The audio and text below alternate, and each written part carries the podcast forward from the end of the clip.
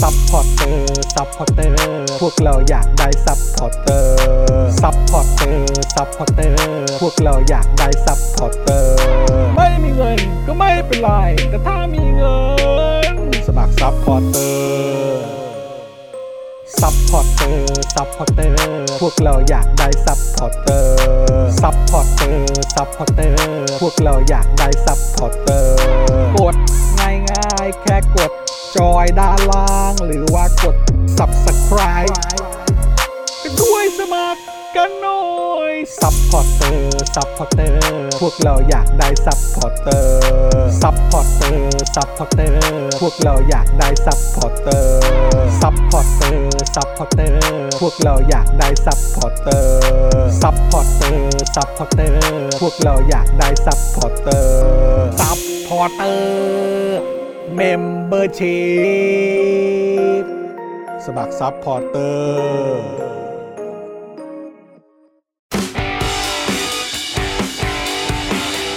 Daily t o p i c กกับจอห์นวินยู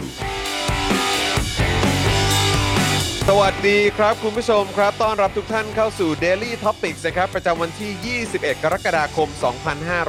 2565 นะครับ อยู่กับผมจอห์นวินยูนะครับ จอห์นอีอีนะครับ แล้วก็วันนี้ครับ โอ้อยู่กับหนุ่มๆของเราด้วยนะครับ ต้อนรับครูทอมงื้อนะครับ สวัสดีครับผม สวัสดีครับ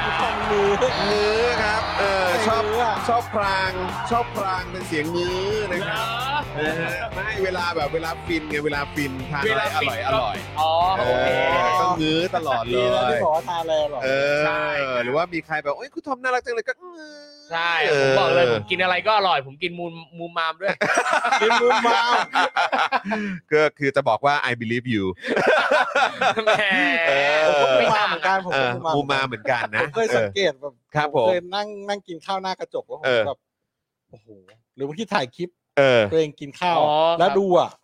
โอ้โหแม่งกินแบบ ไม่เป็นคนที่ อุบาท เป็นคนที่ทานอะไรแล้วแบบอร่อยไง แล้วแต่คนอื่นก็บอกว่าเรา นก็คือกินแล้วอร่อยไง ค มั รั น บ ก็อาจจะสำหรับตัวเราเองอาจจะมองว่ามันมุมมามแต่จริง ๆ แล้วคือการทานอะไรที่มันดูแล้วอร่อย ใช่ อะไรแบบนี้ ก็ถ้าใคร นะบ อยากไปรับประทานอะไรด้วยกันก็ DM มา ครับผม อันนี้ดีเอ็มได้เลย ไม่ต้องไม่ต้องทินเดอร์ ไม่ต้อง ไม่ต้อง Tinder อัน โอเค นี้ทานอะไร โอเค แล้วมุมมาม ครับ ทานอะไรแล้วมุมมาม เออ ทานอะไรแล้วดูอร่อย ครับผม แต่คุณจอยมันยู อะไรฮะ ถ้าคุณรู้จักคุณจอยมันยูนะครับ ทำไมฮะ คุณจะรู้คุณจะไม่เคยเห็นเขากินอะไรเลย อ่ะเหรอฮะ ครับ เพราะว่าพออาหารเข้ามือเขาเนี่ยนะครับ อ๋อ แล้วคุณหันไปอีกทีเนี่ย มันจะไม่ หด อยู่แล้วครับผม มันหมดแล้วเออ จริงๆ ใช่ใช่ใช่ ผม ผม เคยไปเที่ยวกับเขาแล้วแม่งกินอะไรวะมัต เบอ ต ร์ บะ เกอร์ เบ มั อ ต ร์ ต เกอร์ บะ ไรนะ คือทุกอย่าง อะไร นะครับ นะเคบับเค เอ บับ ออ๋อ อันนั้นยาวเท่า เคบับ แขน เออเคบับ ผม เคบับ แม่งพยายามกิน เออ อยู่นานมาก ซึ่งอันนี้มั หั น น เป็น ไปจอน เป็น หมดแล้ว เป็นเป็นเอ่อเป็นเคบับแบบเอ่อเหมือนมันไม่ใช่ แท้ มันไม่ใช่ ครับ มันไม่ใช่ที่เมืองไทยนะ ครับ คือที่เยอรมัน ครับ คือเป็นแบบคนตุรกีมาทำเลยอ่ะ ใช่ แล้วก็อันเบ้งๆแบบขายให้ฝรั่งกินอ่ะ อ่า แล้วผมก็กินแบบป๊อปป๊อปป๊อปป๊อปป๊อปพี่แอมหันมาอีกทีแล้วก็เอ่ออ้าวจอแล้วผมจอแหละ มันเป็น หมดแล้ว ไหนวะ พี่หมดแล้วคือเป็น ผ ค ม น รีบเพิ่งกลับไปสองครั้งเอง นะฮะผมเป็นคนเอ่อทานไวน์ อ่า ครับผม ใช่ นะฮะเป็นคน ผมก็ผม เอ ก็ อ ไม่อยากจะเรียกเขาทาน อิ่มอิ่มอร่อยแบบไวๆ ครับผม เออ ก็ต้อง ครับ ฝึ ผมกขมิบหน่อย เดี๋ยวเขมือบเปล่า อ๋อ เขมือบเขโอเคโอเค มือ โอบ เค เขมือบเขมือบครับ เออจริง เออนะครับ โอ้โห เออเอาแต่ยังไม่ได้แนะนำเลย เลย พ่อหมอเจาะข่าวตื้นนะครับ ครับ มาแล้วนะครับ แล้วมาเยี่ยมนะมาเยี่ยม แวะมาเยี่ยมนะครับ แล้วก็ดูแลการไล แวมวิสิต ฟ์ วิสิต เออวิสิตแล้วก็ดูแลการไลฟ์นะครับ แล้วก็ร่วมจัดรายการเรานะครับ พี่บิวมุกควายด้วยนะครับ สวัสดีครับสวัสดีครับ นะฮะวันนี้ต้องอัปเดตนิดนึงนะครับว่าจริง ๆ แล้วเนี่ยเอ่ออันนี้ก็คือต้องบอกคุณผู้ชมเมื่อวานเนี่ย พวกเราเข้าใจว่าจะมีแค่ผมกับคุณไทนี่แล้วก็เป็นคุณบิว ครับ เออเพราะว่าเข้าใจว่าเหมือนครูทอมอะติดถ่ายละครเหมือนกัน ทีแรกเข้าใจว่าอย่างนั้น ครับ แล้วก็พวกเราก็โอ้โหเออก็น่าเสียดายนะครูทอมอะไรแบบเนี้ยเอ อแบบว่าครูทอมช่วงนี้นี่ถ่ายละครกันหมดเลยนะครูทอมก็ถ่าย ครับ ณปาล์มก็ถ่ายอะไรแบบเนี้ย ใช่ กลับกลายเป็นว่าเมื่อกี้ครับ พี่แอมเดินเข้ามา ปุ๊บ นะฮะก็อ้าวกันทุกคนเลย เออ ผมเดินเข้ามาผมก็อ้า เอ้าว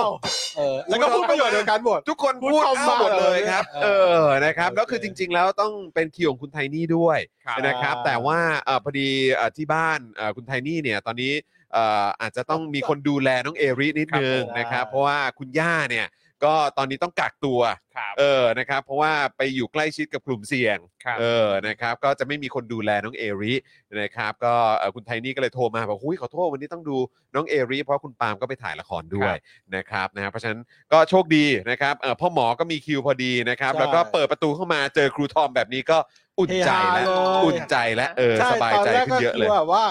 ไม่เพราะคุยกัน บอกว่าแบบจัดจัด นี่กูคนเดียววะเนี่ย เออจัดกับ เออ จอนสองคนผมก็เอแบบ อ สองคน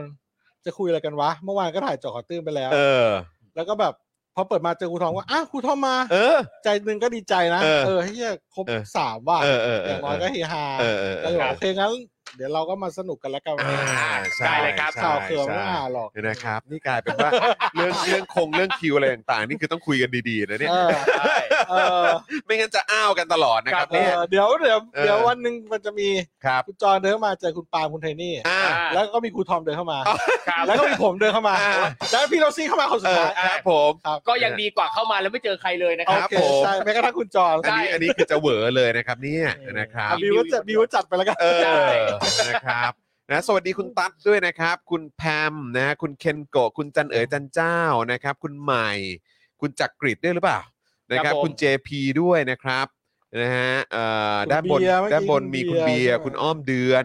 นะ คุณ ครับ แพม เอ่อผู้ถูกสงครามกลืนกินใช่ไหมเออ ราย นะ การ ครับ ตามถาม คุณ I Love King ของคุณครามนะครับนะฮะคุณสุพันธ์นีแฟรงค์สวัสดีนะครับ สวัสดีครับ นะฮะเมื่อกี้ที่พูดถึงเอ่อ เย เค อรมัน บับนี่ก็คือที่เยอรมันนี่แหละครับ ที่เบอร์ลินเลยครับผม ครับ อยู่ใกล้ ๆ สถานทูตไทย อืม นะฮะ ใช่ ที่เบอร์ลินเนี่ยแหละ ครับ เออนะครับ โซนนั้นนี่ก็เป็นโซนที่น่าอยู่มากเลยนะครับ ย่านอะไรวะ ย่าน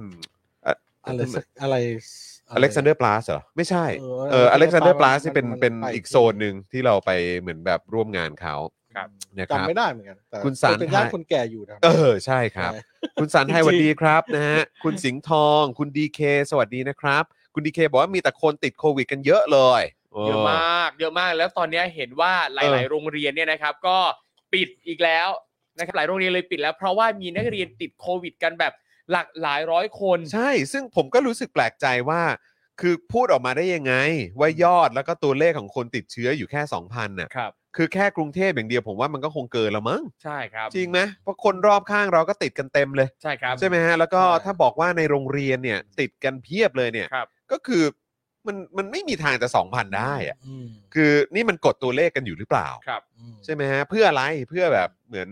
การท่องเที่ยว ครับ หรือความเชื่อมั่นอะไรแบบนี้เหรอ แล้วในขณะเดียวกันก็ยังคงพรกฉุกเฉินไว้ด้วย ครับ อืม มั่ว ไม่งั้นไม่ไม่งั้นแบบต้องปิดไว้ไม่งั้นมันตอนนี้แบบ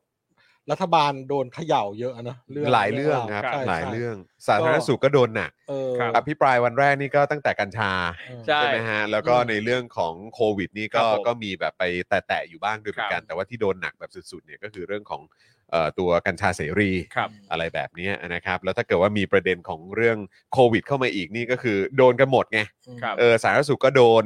เอ่อหัวหน้ารัฐบาลก็โดน ครับ เออประยุทธ์โดนแน่ๆครับโอ้โหช่วงนี้นี่คือถาโถมฮะ ใช่ก็ต้องโดนกันทั่วหน้า เออแล้วเป็นไงบ้างนี่แบบว่าเออในแบบได้ไปติดตามบรรยากาศ เกี่ยวกับความคิดเห็นของเรื่องการอภิปรายไม่ไว้วางใจ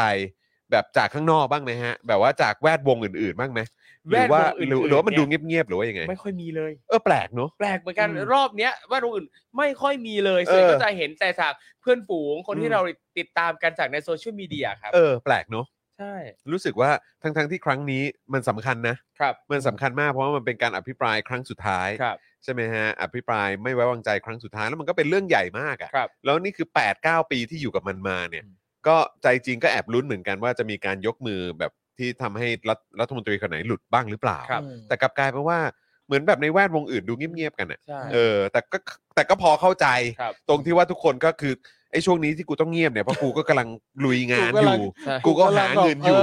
ทั้ง เออ มีงานหาเงินแล้วก็ด้วยอื่นๆนะอย่าง อืม อ่าอย่างเมื่อวานเองก็ฝนตกหนัก เออ น้ำท่วม อันเนี้ยคนก็ต้อง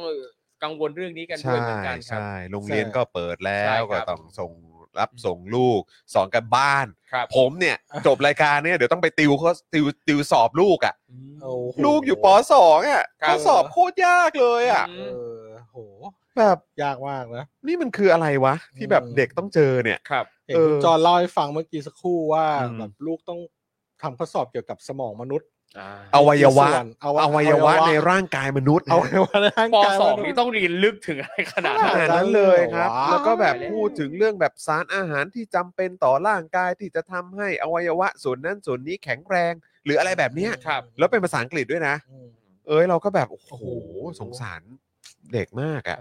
อยาก พูดแบบนี้แล้วคืออยากอยากรู้เลยว่าหลักสูตรของต่างประเทศของเด็กในระดับเดียวกันเนี่ยเขาเรียนอะไรกันบ้างมันเรียนเหมือนหรือแตก แต่ ต่างกั ผมมั่นใจ ยังไง ว่าไม่ใช่แบบนี้แน่ ครับ นอน อื ผมมั่นใจว่าไม่ใช่แบบนี้แน่นอน ครับ เออแล้วคือถ้าให้เลือกได้นี่ก็แบบ เออถ้าลูกโตอีกหน่อยนี่คือแบบฝากพี่โอ๊ตได้ไหมเนี่ย เออบอกไปอยู่กับโอ๊ตเล เอย อพี่โอ๊ตครับเออเดี๋ยวฝาก ขอ ไปอยู่ ฝาก นิวยอร์ก ไปอยู่ ได้ไหมฮะเอ นิว อย อร์ก นะแบบ โอ้ย ไปเข้าโรงเรียนรัฐบาล อยากไป ที่นั่นได้ไหมอะไรแบบเนี้ย อยากไปนิ เอ วยอร์ก อ ไปนิวยอร์ก ก็วันก่อนครูทอมก็ไปไปเขาเรียกอะไรเอ่อเห็นบ่นงอแงอยู่ อยากไปนิย ว่า ร์ก อยากไปนิวยอร์กไอ้นี่ก็อยากไป อ๋อ เออนะครับ เออ อยาก เอ ไป อ เหมือน ทุก กัน คนแบบว่าถ้าเลือกได้ก็ ก็ไม่อ ทำ ยากอยู่ไมไม่ เนี่ อยากอยู่เมืองไทยกันนะ เออ เมืองไทยนี่ดีที่สุดนะ เออทำไมไม่อยากอยู่กันอ่ะ ในน้ำมีปลาในน้ำมี เออ ในน้ำมีข้าว เออ ใช่ครับผม คือถ้าแม่งยังเป็นรัฐบาลนี้อยู่ผมก็ไม่อยากอยู่อะ ครับ เออเนาะ ทำไมทำไม พอบอกในน้ำมีปลากูนึกถึงคลองเน่าๆแล้วมีกระป๋องปลากระป๋องที่แบบแก่แล้วลอยอยู่อะ แล้วคือไม่ใช่ปลากระป๋องนะที่เราอยู่เป็นกระป๋องปลากระป๋องอ่ะ เอ อ เป็นปลากระป๋องในปลากระป๋อง เออปลากระป๋องปลากระป๋องนี่เลย เป็นกระป๋องเปล่า เออ โอ้ยชีวิต ใช่ครับคุณธนาโนนครับปสองเนี่ยอะไรประมาณเนี้ยแหละครับ ครับ แล้วก็ต้องมีการคุยเรื่องโอ้โหหัวใจมีกี่ห้อง แล้วก็เอ่ออวัยวะแบบส่วนนั้นส่วนนี้ต้องแบบมันมันทำงานยังไงแล้วก็มีชื่อเรียกชื่อเรียกอะไรแบบทางวิทยาศาสตร์อะไรอย่างเงี้ยซึ่งเราแบบคือสงสารลูกมากอะ เออ นี่นี่นี่คือสิ่งแล้วสงสารเด็กทุกคนด้วยที่ต้อง มั เจออะไร เยอะ แบบนี้ มันเยอะมันเยอะไปมันเร็วไปเนื้อะเหมือนเล่ มัน น อะ เร็วไปครับ เนอะ ครับ มันเร็วไปครับ เออ แล้วแล้วมันก็เป็นบทพิสูจน์อยู่แล้วว่า ไอ้ที่ผ่านมาที่ที่ทำกันขนาดนี้เนี่ย อืม เออ มันมันไม่ได้มันไม่ได้ส่งผลอะไรดีแบบระยะ ครับ ยาวให้กับเด็ก อืม ใช่ไหมโตขึ้นมาแม่งแทบจะต้องมาลื้อ ครับ แบบไอ้ความคิดหรืออะไรต่างๆ ออกใหม่หมดเลยอ่ะ เออ เออ แล้วก็ต้องไปเรียนรู้ด้วยตัวเองใหม่อีกทีนึง เออเออเออเออ นะครับ เออคือแบบยังไงก็ช่วยเน้นเรื่องอะไรนะ เน้นเรื่องสังคมวัฒนธรรมด้วยนะครับ อืม ก็ผมว่าเป็นเรื่องที่สำคัญ เพราะว่าวันวันก่อนผมเพิ่งคุยกับคุณโรซี่ ครั ว่า บ แบบว่าเฮ้ยเราก็ขับรถไปนะไปส่ ครั ง บ ลูก อืม ก็บอกว่าก็คุยกับโรสคุยกับโรซี่ว่าเออเห็นคนข้ามถนนเนี่ย อืม เราเราก็อยู่ที่เขาข้ามก่อน แล้วก็ทางโค้งเราก็อยู่ที่เขาข้าม อืม เหมือนที่ญี่ปุ่นน่ะทางโค้งเลี้ยวซ้ายผ่านตลอดอ่ะ ครับ แต่เขาจะอยู่ตรงโค้งให้คนข้ามใช่ไหมฮะ ครับ ทีเนี้ย ก็คุยกันว่าเออตอนเด็กเนี่ย เราแม่งถูกสอนให้แต่ว่าข้ามถนนนะ อืมครับ ระวังรถนะ อืม แต่เราไม่เคยถูกสอนว่าเมื่อมึงเป็นคนขับรถอ่ะ ให้ระวัง ให้ระวัง คนเดินนะ คนที่ ครับ เดินข้ามให้คือให้ให้ลำดับความสำคัญเขาก่อน อืม ครับ อืม เป็นผมว่ามีแต่เมืองไทยนะ ที่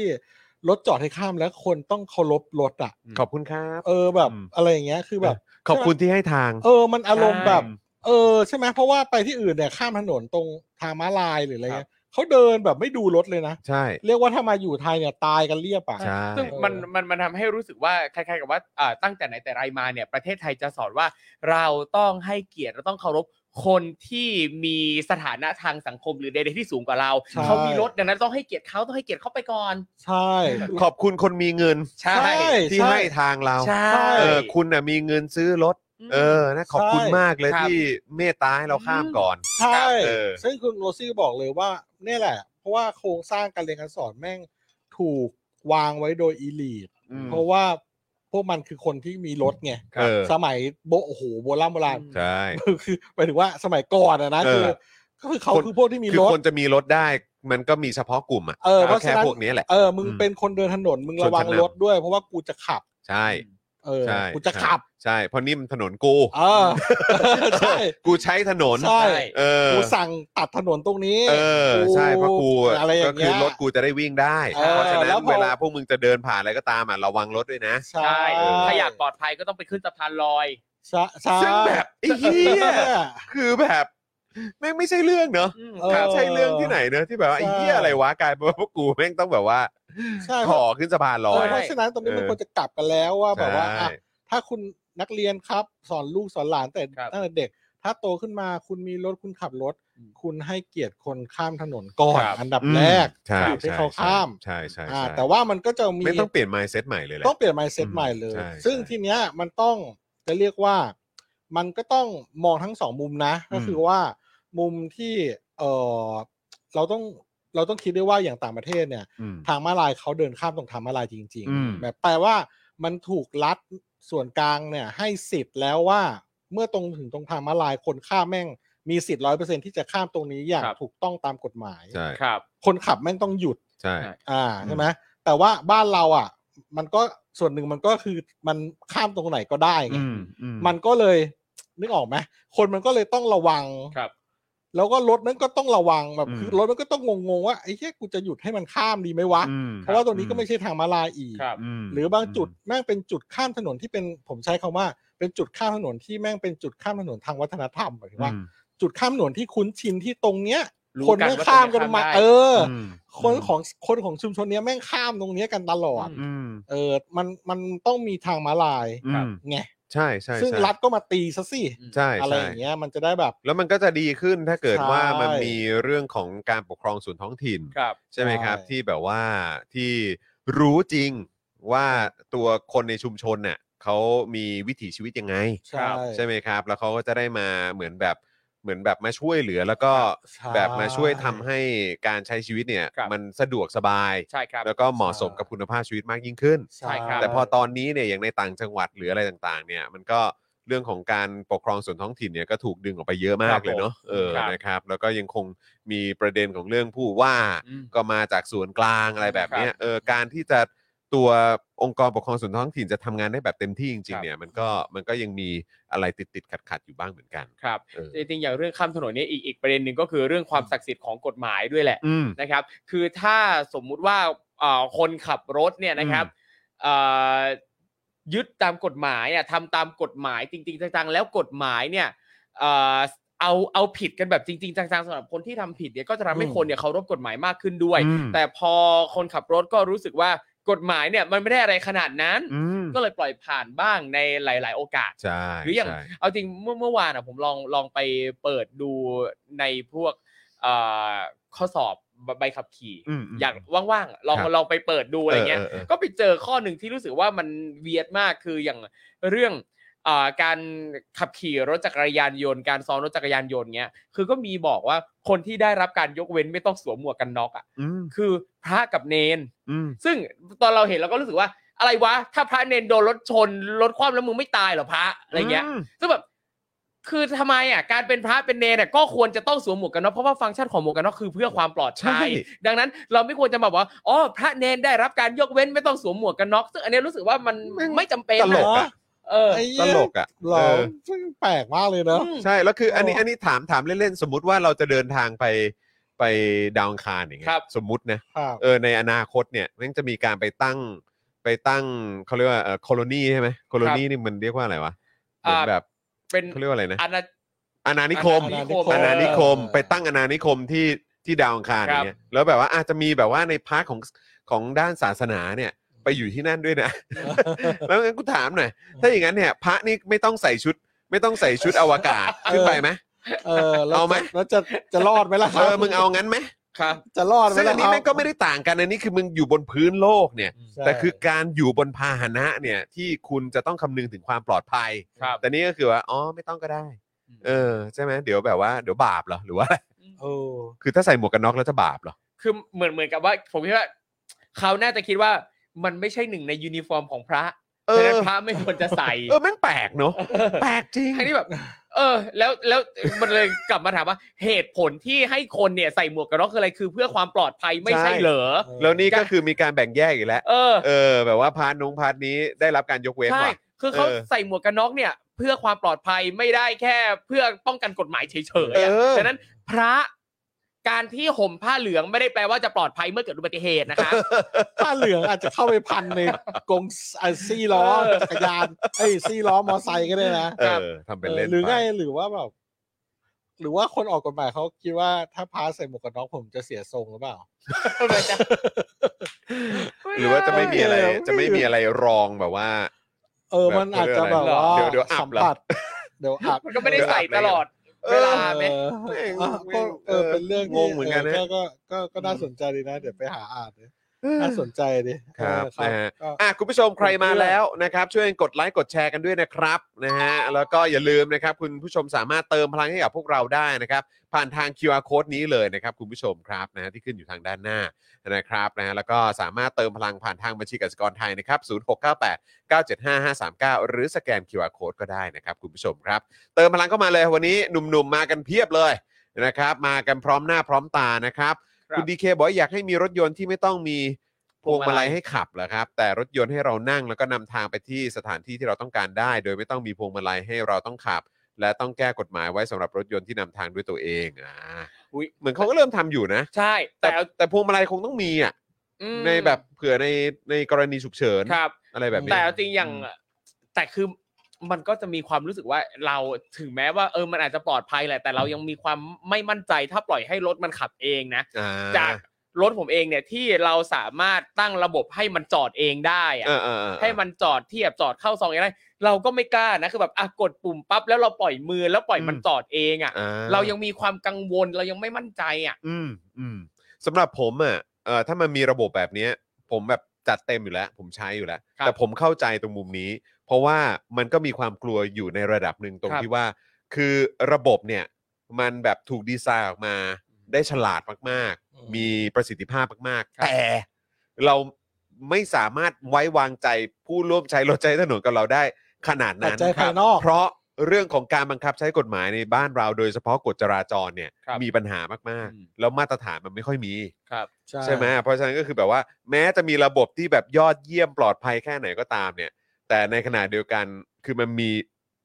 มิติอื่น ๆ และ ครับ ปัจจัยอื่น ๆ ที่มันทำให้เราต้องกังวลด้วยอะ ใช่ เออ แล้วอีกอย่างหนึ่งคือเราก็ไม่มั่นใจว่าสภาพถนนสภาพทางเท้าสภาพใด เออ ๆของบ้านเราอ่ะ เพราะเราจะพร้อมให้รถมันจัดการเองหรือเปล่า ใช่ อะไรเงี้ย แล้วแบบเหมือนแบบเขาบอกอ่ะมีระบบแบบว่าเออไม่ให้หลุดออกจากเส้นถนนอะไรแบบเนี้ย ครับ แต่ว่าเส้นถนนบ้าน เราไอ้ตรงนี้มันโอเค ใช่ ปะวะหรืออะไรแบบนี้เข้าใจปะ เอ้ย แม่งบางทีแม่งมีซ้อนกันด้วยอ่ะแม่งมีเส้นถนนซ้อนกัน งง อะ ไปหมดกูจะเอาเส้นไหน เออดีเนี่ย ตอนทีแรกเหมือนแม่งมีแค่ 2 ช่องทางแล้วคราวนี้แม่งเพิ่มขึ้นมาเป็น 3 โอ้ ช่องทางได้ งงไป แต่ว่า หมด เส้นไม่ยังมีแบบเส้นลางๆ ของ ครับ อันก่อนอยู่เลยอ่ะ ใช่ อะไรอย่างเงี้ยเออ เออถูกต้อง ใช่ปะ แล้วคุณคุณจอนนึกนึก เออ ถึงข่าววันก่อนเวลาที่มัน เออ มีเส้นจราจรตีซิกแซกอ่ะ โอ้ เห็นไห มีซิกแซกด้วยเหรอ เป็นตัวแบบตัวแซดไปเรื่อยๆอ่ะ ทำไมอ่ะ แบบ ไม่รู้มันทำทำไมทน เพื่ออะไรวะ เห็นเขาเขาบอกว่าแบ เอบอเออ เพื่อให้คนโฟกัสจะได้ระวัง ให้คนโฟ จะได้ กัส ชะลออะไรเงี้ย โอ้ คือคือนึกออกมาเส้นขอบทางมันก็จะตรงๆ ใช่ไหม เออ อั อั นนี้จะเป็นเส้นที่แบบว่าเป็นซิกแซกซิกแซกอยู่ข้างๆอ่ะสีขาว ว่า อ่ะ อะไรวะ ก็เพื่อนนี่ไงก็เพื่อ คือไม่ให้ แบบ ไม่ให้ ว่า หลุด ระ อ วั อก ง จากเลนเหรอ เพื่อเพื่อให้คนระวังให้คนโฟกัสกับการขับมากขึ้น อ๋อ แต่เท่าที่เคยเห็นเหมือนกับว่าหลาย ๆ ประเทศก็ใช้วิธีนี้แล้วมันมันก็เวิร์ก อ๋อเหรอครับ นะครับ พอเห็น ใช่ครับ เส้นอย่างนี้จะรู้สึกเฮ้ยมันต้องระวังตัว ใช่ เป็นพิเศษ ใช่ แล้ว ก็คงก็คงต้องสังเกตมากขึ้น ครับ อะไร แต่ แบบ ก็ว่ามัน นี้ ขึ้นอยู่กับเนเจอร์ของคนในแต่ละพื้นที่ด้วย เพราะว่าจำได้ว่าอย่างเส้นอ่าอย่างที่อโศกอะครับ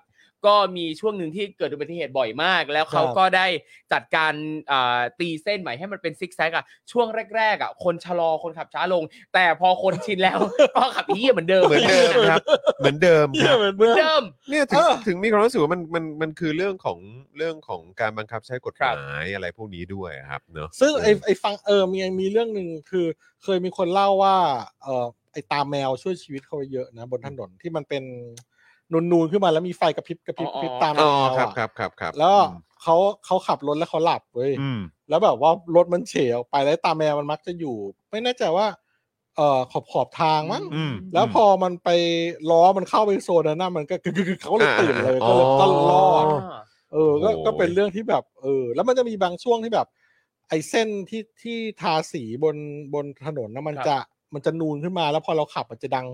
กรืด ๆ นึกออกว่า อ๋อครับครับ ไอ้อันนี้ ครั ก็ บ เป็นตัวที่เตือนเตือนได้ดีนะสำหรับแบบว่าบางทีหลับหลับๆในนะ อืม ปุ๊บเงี้ยมันอาจจะตื่นได้นะครับ เออเพราะว่าเพราะว่าเออมันก็มีฟังก์ชันอะไรที่แปลกๆดีเหมือนกัน ก็ไปกลายเป็นช่วยชีวิตคนได้อะไรอย่างเงี้ย ครับ แต่ว่าอย่างการจราจรไทยนี่แหละทำให้เด็กไทยอ่ะเล่นเกมเก่ง อืม เพราะว่ามันต้องมีปฏิกิริยาตอบสนองไวมากจริง อืม ๆ เพราะว่าไม่ว่าจะรถอะไรเนี่ยสามารถมาได้ทุกทิศทุกทางนะครับในประเทศไทยไม่ว่าจะมาจากฟ้าหรือว่าทะลุดินขึ้นมาเนี่ย คุณต้องระวังให้ดีเลย ครับ เดินไปตามแบบ ผมโดยเฉพาะเออแถวสะพานควายอะไรเงี้ยเวลาผมเดินนี่ผมแบบไอ้เชี่ยกูรู้สึกว่า เหมือนกูอยู่ในสนามรบเลยว่ะ ครับ มันแบบมันพร้อมจะมาแบบทุกทิศทุกทางจริงๆอะรถล่ะ ผมมีความรู้สึกว่า โดยเฉพาะไอ้ตรงหน้าบิ๊กซีสะพานควายอะ ครับ ตรงนั้นเนี่ยที่มันเป็นแบบทางม้าลายอ่ะ เออ ผมว่าตรงนั้นน่ากลัว อืม คือแบบ ทำไมมันน่าน่ากลัวนะครับตรงนั้น โดยเฉพาะรถเมย์ขับเร็ว อ๋อ ฮะ ครับครับ โดยเฉพาะรถเมย์ขับเร็วฮะ อืม เออเราเนี่ยขับมาเรายังชะลอไง ครับ แต่บางทีเห็นรถเมย์แบบวุ้งไปเลย แล้วก็แบบเฮียอะไรแบบเนี้ย เออเราแล้วเจอรอบนี้เราจะบอกว่าเออเขาขับเหมือนแบบเป็นตุกๆเลยนะครับ ไม่แล้วคือยังอยากรู้อยู่เลยนะว่าแล้วสรุปตอนนี้คือยังมีสายแปดอยู่เปล่าวะ มี ยังมีอยู่ใช่ไหม แต่เปลี่ยนบริษัทนี่ เขาเปลี่ยนบ ใช่ไหม ริษัทแล้วใช่ไหมเออเพราะจำได้ว่ามันก็เหมือนมีประเด็นที่ทางคุณชัดชาติก็พูดขึ้นมา ครับ อ๋อ ในไลฟ์วันก่อนอะไรแบบเนี้ยพูดว่าเออแบบก็เห็นใจคนขับ ครับ เออสายแปดเป็นการอีกมุมหนึ่งที่หลายคนไม่รู้ว่าแบบสามีเป็นคนขับ ส่วนภรรยาก็เป็นคนเก็บตังค์อะไรแบบเนี้ยเพราะฉะนั้นก็คือแบบเรื่องของการทำรอบ เรื่องของการแบบหาเงินวิ่ง ครับ แบบให้มันได้หลายรอบมากที่สุดมันก็เขาก็เร่งกันไง ครั มั บ นคืออ อ มันมันก็มีปัจจัยเรื่องนั้นด้วยอะไรแบบนี้เออซึ่งเราก็เออก็ก็งั้นก็ถ้าอธิบายมาอย่างนั้นก็พอเข้าใจแต่ก็คือ แต่มันก็ไม่ได้แปลว่าโอเคไง ใช่ กับ เข้ การ เข้า ที่ ใจ จะ ไม่ได้แปลว่า เข้า จะ ใจ ยอมรับ ไม่ได้แปลว่าโอเค เออ เออใช่ไหมฮะ อ๋อคือเขาเป็นสามีภรรยากัน ก็เขาบอกว่าแบบจำนวนซะเยอะ ปัจจัย ก็เป็นประมาณนี้อะไรแบบนี้เออก็คือ เล่งรอบกัน มัน ไป เขาคงได้ได้ส่วนแบ่งจากการจากการ ทำทำรอบ ทำเที่ยวได้หลายรอบใช่ไหมฮะเออ เพราะวันก่อนก็เพิ่งเนี่ยแหละครับ ขับผ่านมาใกล้เรามากอะไรเงี้ย อืม รู้สึกว่าเขากะระยะยังไงนะ หรือว่าแบบมันมีระบบออโต้อะไรหรือเปล่าที่เราเห็นแบบ ที่เราเห็นว่าภายนอกเก่ามากแต่จริงๆระบบมันอาจจะ AI นะหมายถึงว่าจับพวงมาลัยปุ๊บเนี่ย ฮะ อองนูค์ลง อนูของร่าองงค์ลง กายแม่งแบบ เออ ไปถูกไปเชื่อมต่ออยู่ที่แบบผนัง ผนังขอบรถแล้วสามารถจะกะระยะได้เป๊ะขนาดเนี้ยมึงผ่านกูไปแค่สองเซนโดยไม่โดนกูได้ยังไงวะ โอ้ยผมนึก ไอ้เหี้ย นึกถึงหนังเรื่อง สุดยอด ปาร์ตแปดแปดแปด เออ ตลกดี คือเรื่องเรื่องอะไรนะ ปาร์ตแปดแปดแปด ฟาสแปดแปดแปด ใช่ คืออันไหนฮะ พี่พี่แจ๊สเล่นเป็นคนขับรถ อ๋อเหรอ ถ้าจำไม่ผิด อ๋อเหรอเป็นคนขับรถเมล์เหรอ ตลกมาก อ๋อเหรอฮะ ตลกมาก จำได้แต่ ปา อั ร์ น 888 ที่เป็นพี่โน้ตเล่นอ่ะ เมนาลุกหมวย เอ ยิ้มล้อ อ อ ใช่ อันนั้นก็ตลก จำอันนั้น ครับ ได้ เอออะไรก็ตลกจริงๆ นี่แต่ของคุณสุพันธ์นีแฟรงค์เนี่ยน่าสนใจมากคือคุณสุพันธ์นีบอกว่าการทำใบขับขี่ที่เยอรมันเนี่ย มันคือวาระแห่งชีวิตเลย คือหมายว่ามันเป็นเรื่องใหญ่มากแหละผม ครับ เข้าใจ คือหมายว่ามันต้องยากมาก มันต้องมันต้องมันต้องยากแล้วมันต้องมีรายละเอียดอะ ครับ การที่จะได้ใบขับขี่มาเนี่ยมันก็คงเป็นเรื่องใหญ่อะ อืม ใช่ไหมฮะแล้วรวมถึงว่าถ้าโดนยึดใบขับขี่ โอ้หโหรือโดนซัสเพนขึ้นมาเนี่ยแม่งต้องเป็นเรื่องใหญ่อะ ใช่ หรือแม้กระทั่งแบบพวกเอ่อเขาเรียกว่าอะไรค่าปรับอะไรต่าง ครั ๆ บ เนี่ยก็คงแบบโหดมากอะแต่ในขณะที่บ้านเราซึ่งอันนั้นคือประเทศที่ระบบการขนส่งมวลชนเขาดีมากนะครับ ใช่ไหมเราไปมาเราไปเยอรมันมาก็คือแบบรถไฟก็ดีใช่ไหมฮะ เราคนละ ร เอง ถเมย์มาตรงเวลาสะอาดขับปลอดภัยอะไรแบบเนี้ย ครับ แล้วถ้าเกิดคุณจะมีรถอีกเนี่ยมันคือเป็นการไปอีกระดับหนึ่งเพราะคุณต้องรับผิดชอบกับสังคมและชีวิต ครับ คนรอบข้างด้วย ครับ แต่ในขณะที่บ้านเราอะระบบขนส่งมวลชนนี่คือแบบโอ้โห คือแบบไม่ต้องพูดถึง ครับ คือคงต้องใช้เวลาอีกนานกว่าแม่งจะโอเคอะ ใช่ และราคาเข้าถึงได้ ครับ เพราะฉะนั้นคือวิธีการที่ง่ายที่สุดก็คือ ก็ต้องปากกัดตีนถีบเพื่อไปแบบเขาเรียกอะไรผ่อนรถ อืม ซื้อรถ ครับ แบบด้วยเงินจำนวนมหาศาลที่ที่ภาษีก็แพงมากด้วย ครับ ในการซื้อรถอ่ะ อืม เพราะฉะนั้นคือไอ้พวกใบขับขี่นี่ก็ออกมาแบบเอาจริง ๆ แม่งก็ไม่ได้ยากนะ ครับ อืม ในความรู้สึกผมอะ อืม การสอบใบขับขี่บ้านเราไม่ยากเลย โอ้ ครับ ยสมัยก่อนคนแถวบ้านผมมา อืม อ่านหนังสือไม่ออกยังมีใบขับขี่เลย ก็นั่นน่ะสิฮะ เอออ ม มีใบขับขี่ไปขับเบนซ์ อะไรอย่างเงี้ย แล้วก็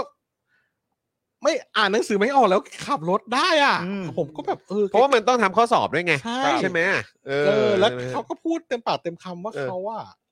แบบสอบ แบบสอบไม่ได้สอบอ่ะเอางี้ดีกว่า เอ เอ อ อเออเออสอบนั่นแหละ แล้วก็ เอา ได้ ไปนว่าสไปบายสบายๆอ่ะ ครับ เออ แล้วเมื่อก่อนนี่ใบขับขี่นี่เป็นแบบตลอดชีพด้วยนะ ใช่ เออ ซึ่งซึ่งถ้าถ้าทุกคนเด็กไทยอย่างเราเนี่ยโตมากับการ์ตูนญี่ปุ่นนะคุณจะ ครับ เห็นความงงของการ์ตูนญี่ปุ่น คือว่าเวลาพวกตัวเอกมันแบบเฮ้ยมึงได้ใบขับขี่เหรอ ใช่ จะนึกออกว่า ใช่ มันเป็นเรื่องใหญ่มากเลย ก็ การ์ตูน ที่บอกว่าเป็นวาระแห่งชาติ เอนี่ยวอาระแห่ง คืออย่ ชาติ จริง แล้วแบบแล้วเป็นใบขับขี่แบบสกูตเตอร์ธรรมดาเอง เอ นะ อ มัน เออ ยังดีใจขนาดนี้อะไรอย่างเงี้ยญี่ปุ่นน่ะ ๆใช่ใช่ ส ใช่ สำหรับเราคือแบบใบขับขี่เออเราก็ไปสอบสอบเดี๋ยวเราก็ได้มาเองอะแหละ นี่ เออ คุณสุพันธ์นีบอกว่าใช้เวลาเรียนทฤษฎีประมาณ 3 เดือน สามเดือนเลยหอ เรียนขับอีกหลายเดือนรวมๆแล้วเกือบปีกว่าๆจะได้สอบใบขับขี่ครับ โอ้ แล้วก็เมื่อสักครู่นี้คุณเจมส์บอกมาเนี่ยขอ อดูของคุณเจมส์หน่อยคุณเจมส์ก็ใช้ธงชาติเยอรมันบอกเหมือนกันบอกว่าใบปริญญาอาจง่ายกว่าข้อสอบใบขับขี่เยอรมันอีกนะครับ โอ้โห เนี่ย เยอรมันนี่สุดยอดจริงๆ เนี่ย อะ คุณผู้ชม ครับ อืม เออ ในขณะที่บ้านเราก็เนี่ยแหละครับ ออกเบนซ์กันตึมเลย เออหมายถึงว่าหมายถึงว่าแบบไม่ได้อ่านหนังสือออกก็ก็ก็มีใบขับขี่ผมก็แบคบรับ สอยเลยค่ะ เออเหลือเชื่อเลยว่ะ ม แต่ นะครับ เรื่องหนึ่งนะเนี่ยสำหรับบ้านสำหรับเรื่องเทคโนโลยีรถยนต์เนี่ยผมอยากได้แบบเอ่อรถที่มันแบบพอถึงเวลาจอดแล้วล้อสี่ล้อมันหัก 90 องศาได้อะเพราะว่าที่จอดบางที อืม จอดข้างทางอ่ะ โอเค มันพอดีคัน ครับ แล้วคุณจะเข้าเนี่ย คุณต้องจอดแล้วถอยมา เออ เอียงเข้าไป เออ รบกวนคันหลัง เออ คือพอถึงที่จอดปุ๊บ มึงบิดล้อ 90 องศาปั๊บแล้วมึงก็คือ ครับ สไลด์เข้าเลยสไลด์เข้าเลย นี่ย เออ เออ แต่ว่าแต่ว่าอันนี้อันนี้ผมจำได้ว่าไอ้ทริคการจอดรถแบบเทียบด้านข้างแบบเนี้ยให้เข้าช่องเนี่ย เออ เป็นอย่างแรก ๆ เลยที่ครูสอนขับรถผมสอนอะ เออ แล้วก็ทริคมันเป็นอย่างนี้ แล้วแบบโอ้โหเวลาอธิบายเนี่ยแบบว่าดูภาคภูมิใจมากเหมือนแบบว่าเป็นความลับที่ครูแบบจะบอกให้นะอะไรอย่างเงี้ยซึ่งเราก็แบบแหมเออแต่แบบว่าเนี่ยแหละ หรอ ให้เราก็มีความรู้สึกอืม นะมันเป็นเรื่องที่ยากลำบากเหมือนกันนะเนี่ย เออ กับการจอด ใช่ แบบเทียบด้านข้างอะ ตอนช่วงที่ผมเรียนเรียนขับรถแล้วก็ เออ ขับรถช่วงแรกๆ เอ อะ อ กิจกรรมยังว่างคือเข้าไปดู YouTube สอนสอนขับรถ สอนขับรถเนี่ยแหละ เออจะมี เออ แบบเทคนิคต่างๆ มากมายจากกูรูด้านการขับรถ นั่นแหละค่ะ นั่นแหละค่ะคุณผู้ชมนะฮะอ้าวคุณผู้ชมแหมเมาส์กันไปยาวเลยเดี๋ยวเราต้องเข้าเอ่อเตรียมเข้าข่าวกันแล้วนะครับ เออนะครับขอบคุณที่คุณผู้ชมมาร่วมพูดคุยแล้วก็แชร์ความเห็นกันด้วยนะครับนะฮะเอ่อคุณเอสคริสบอกว่าคลิปอาจารย์ลอยก็มีสอนนะครับเข้าซองจอดรถเนี่ย โอ้อาจารย์ลอยนี่สอนทุกอย่าง อาจารย์ลอย เะ เอาทุกอย่างเลยนะเนี่ย ยอด เอ จริงเลยแกนี่ อโอ้โห เยี่ยมเลย ครับผมนะเอออ่ฮะะโอเค คุณผู้ชม แต่ว่าก่อนที่เราจะเข้าเนื้อหากันเนี่ยนะครับนะเดี๋ยวเราเอ่อมาขอบพระคุณผู้ คสรับนับสนุนใจดีของเรากันก่อนดีกว่านะครับ ซึ่งวันนี้มาทั้งสิ้น 14 เจ้าด้วยกันจ้าโอ้โห ครับ โอ้ยขอบพระคุณครับ ครับ ผมก็คือ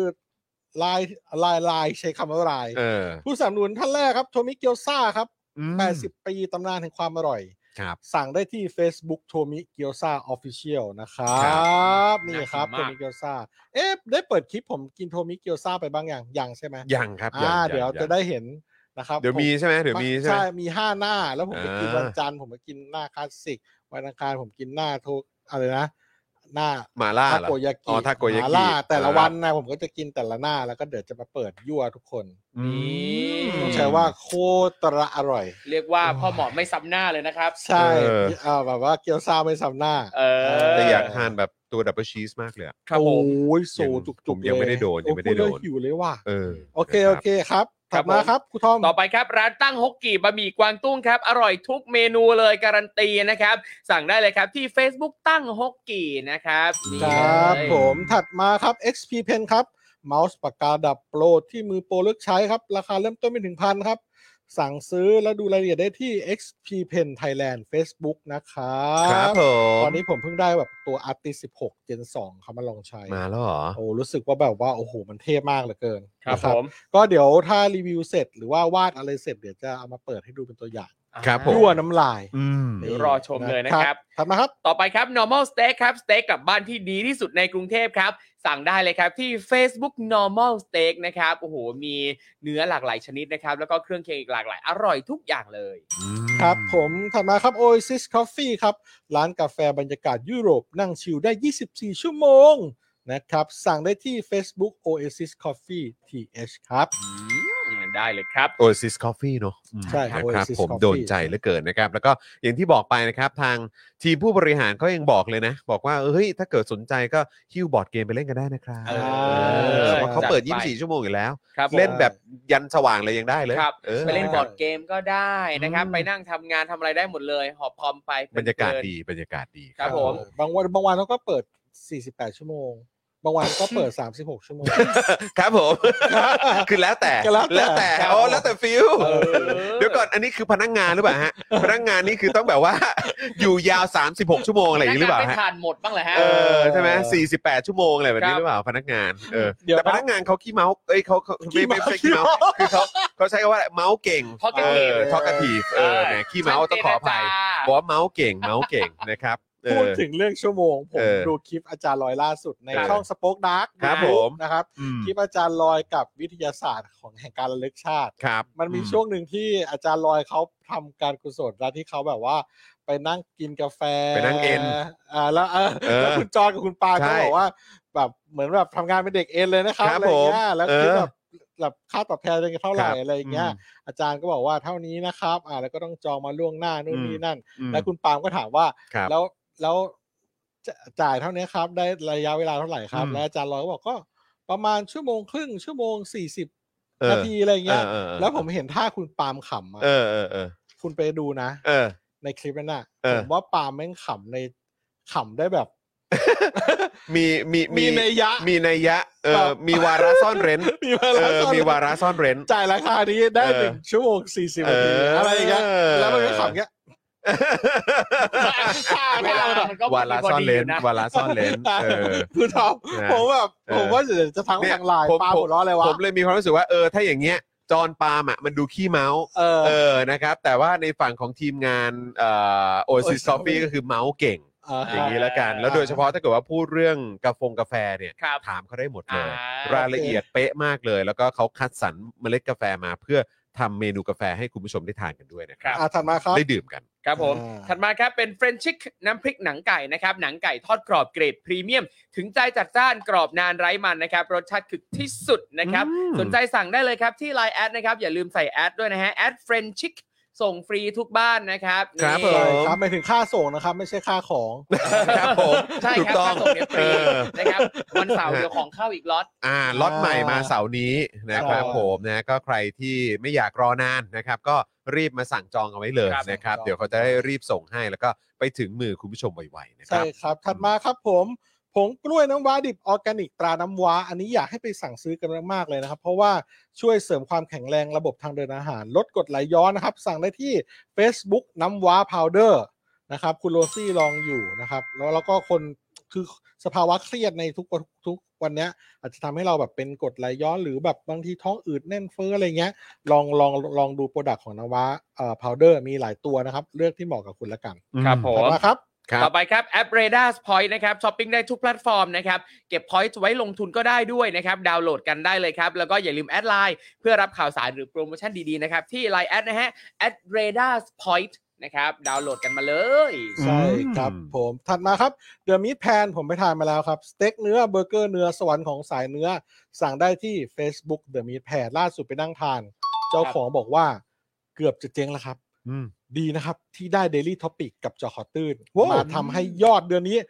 พุ่งทะยาน โอ้ยจริงอ่ะ โอ้ย โอ้ยดีจังเลย ดีใจ ร้าน มาก ดีๆแบบนี้ ใช่ อย่าปล่อยให้หายไป และเขาก็ฝากขอบคุณตั้งฮกกี่มาด้วยนะค ครั รั บบ ว่า อืม มาลงโฆษณากับที่นี่แล้ว ตั้งฮกกี่เห็นผลว่าขายของได้ อ่า เลยอยากมาลงบ้างเลยมาลองลงดู เออ แล้วก็ขายได้จริงๆ โอ้ยดีใจอ่ะ ดีใจ คุณ มาก ผู้ชม แล้วตอนนี้ผมกล้วยน้ำว้าดิบจากน้ำว้าพาวเดอร์ก็เริ่มจะขายได้แล้ โอ้ ว โห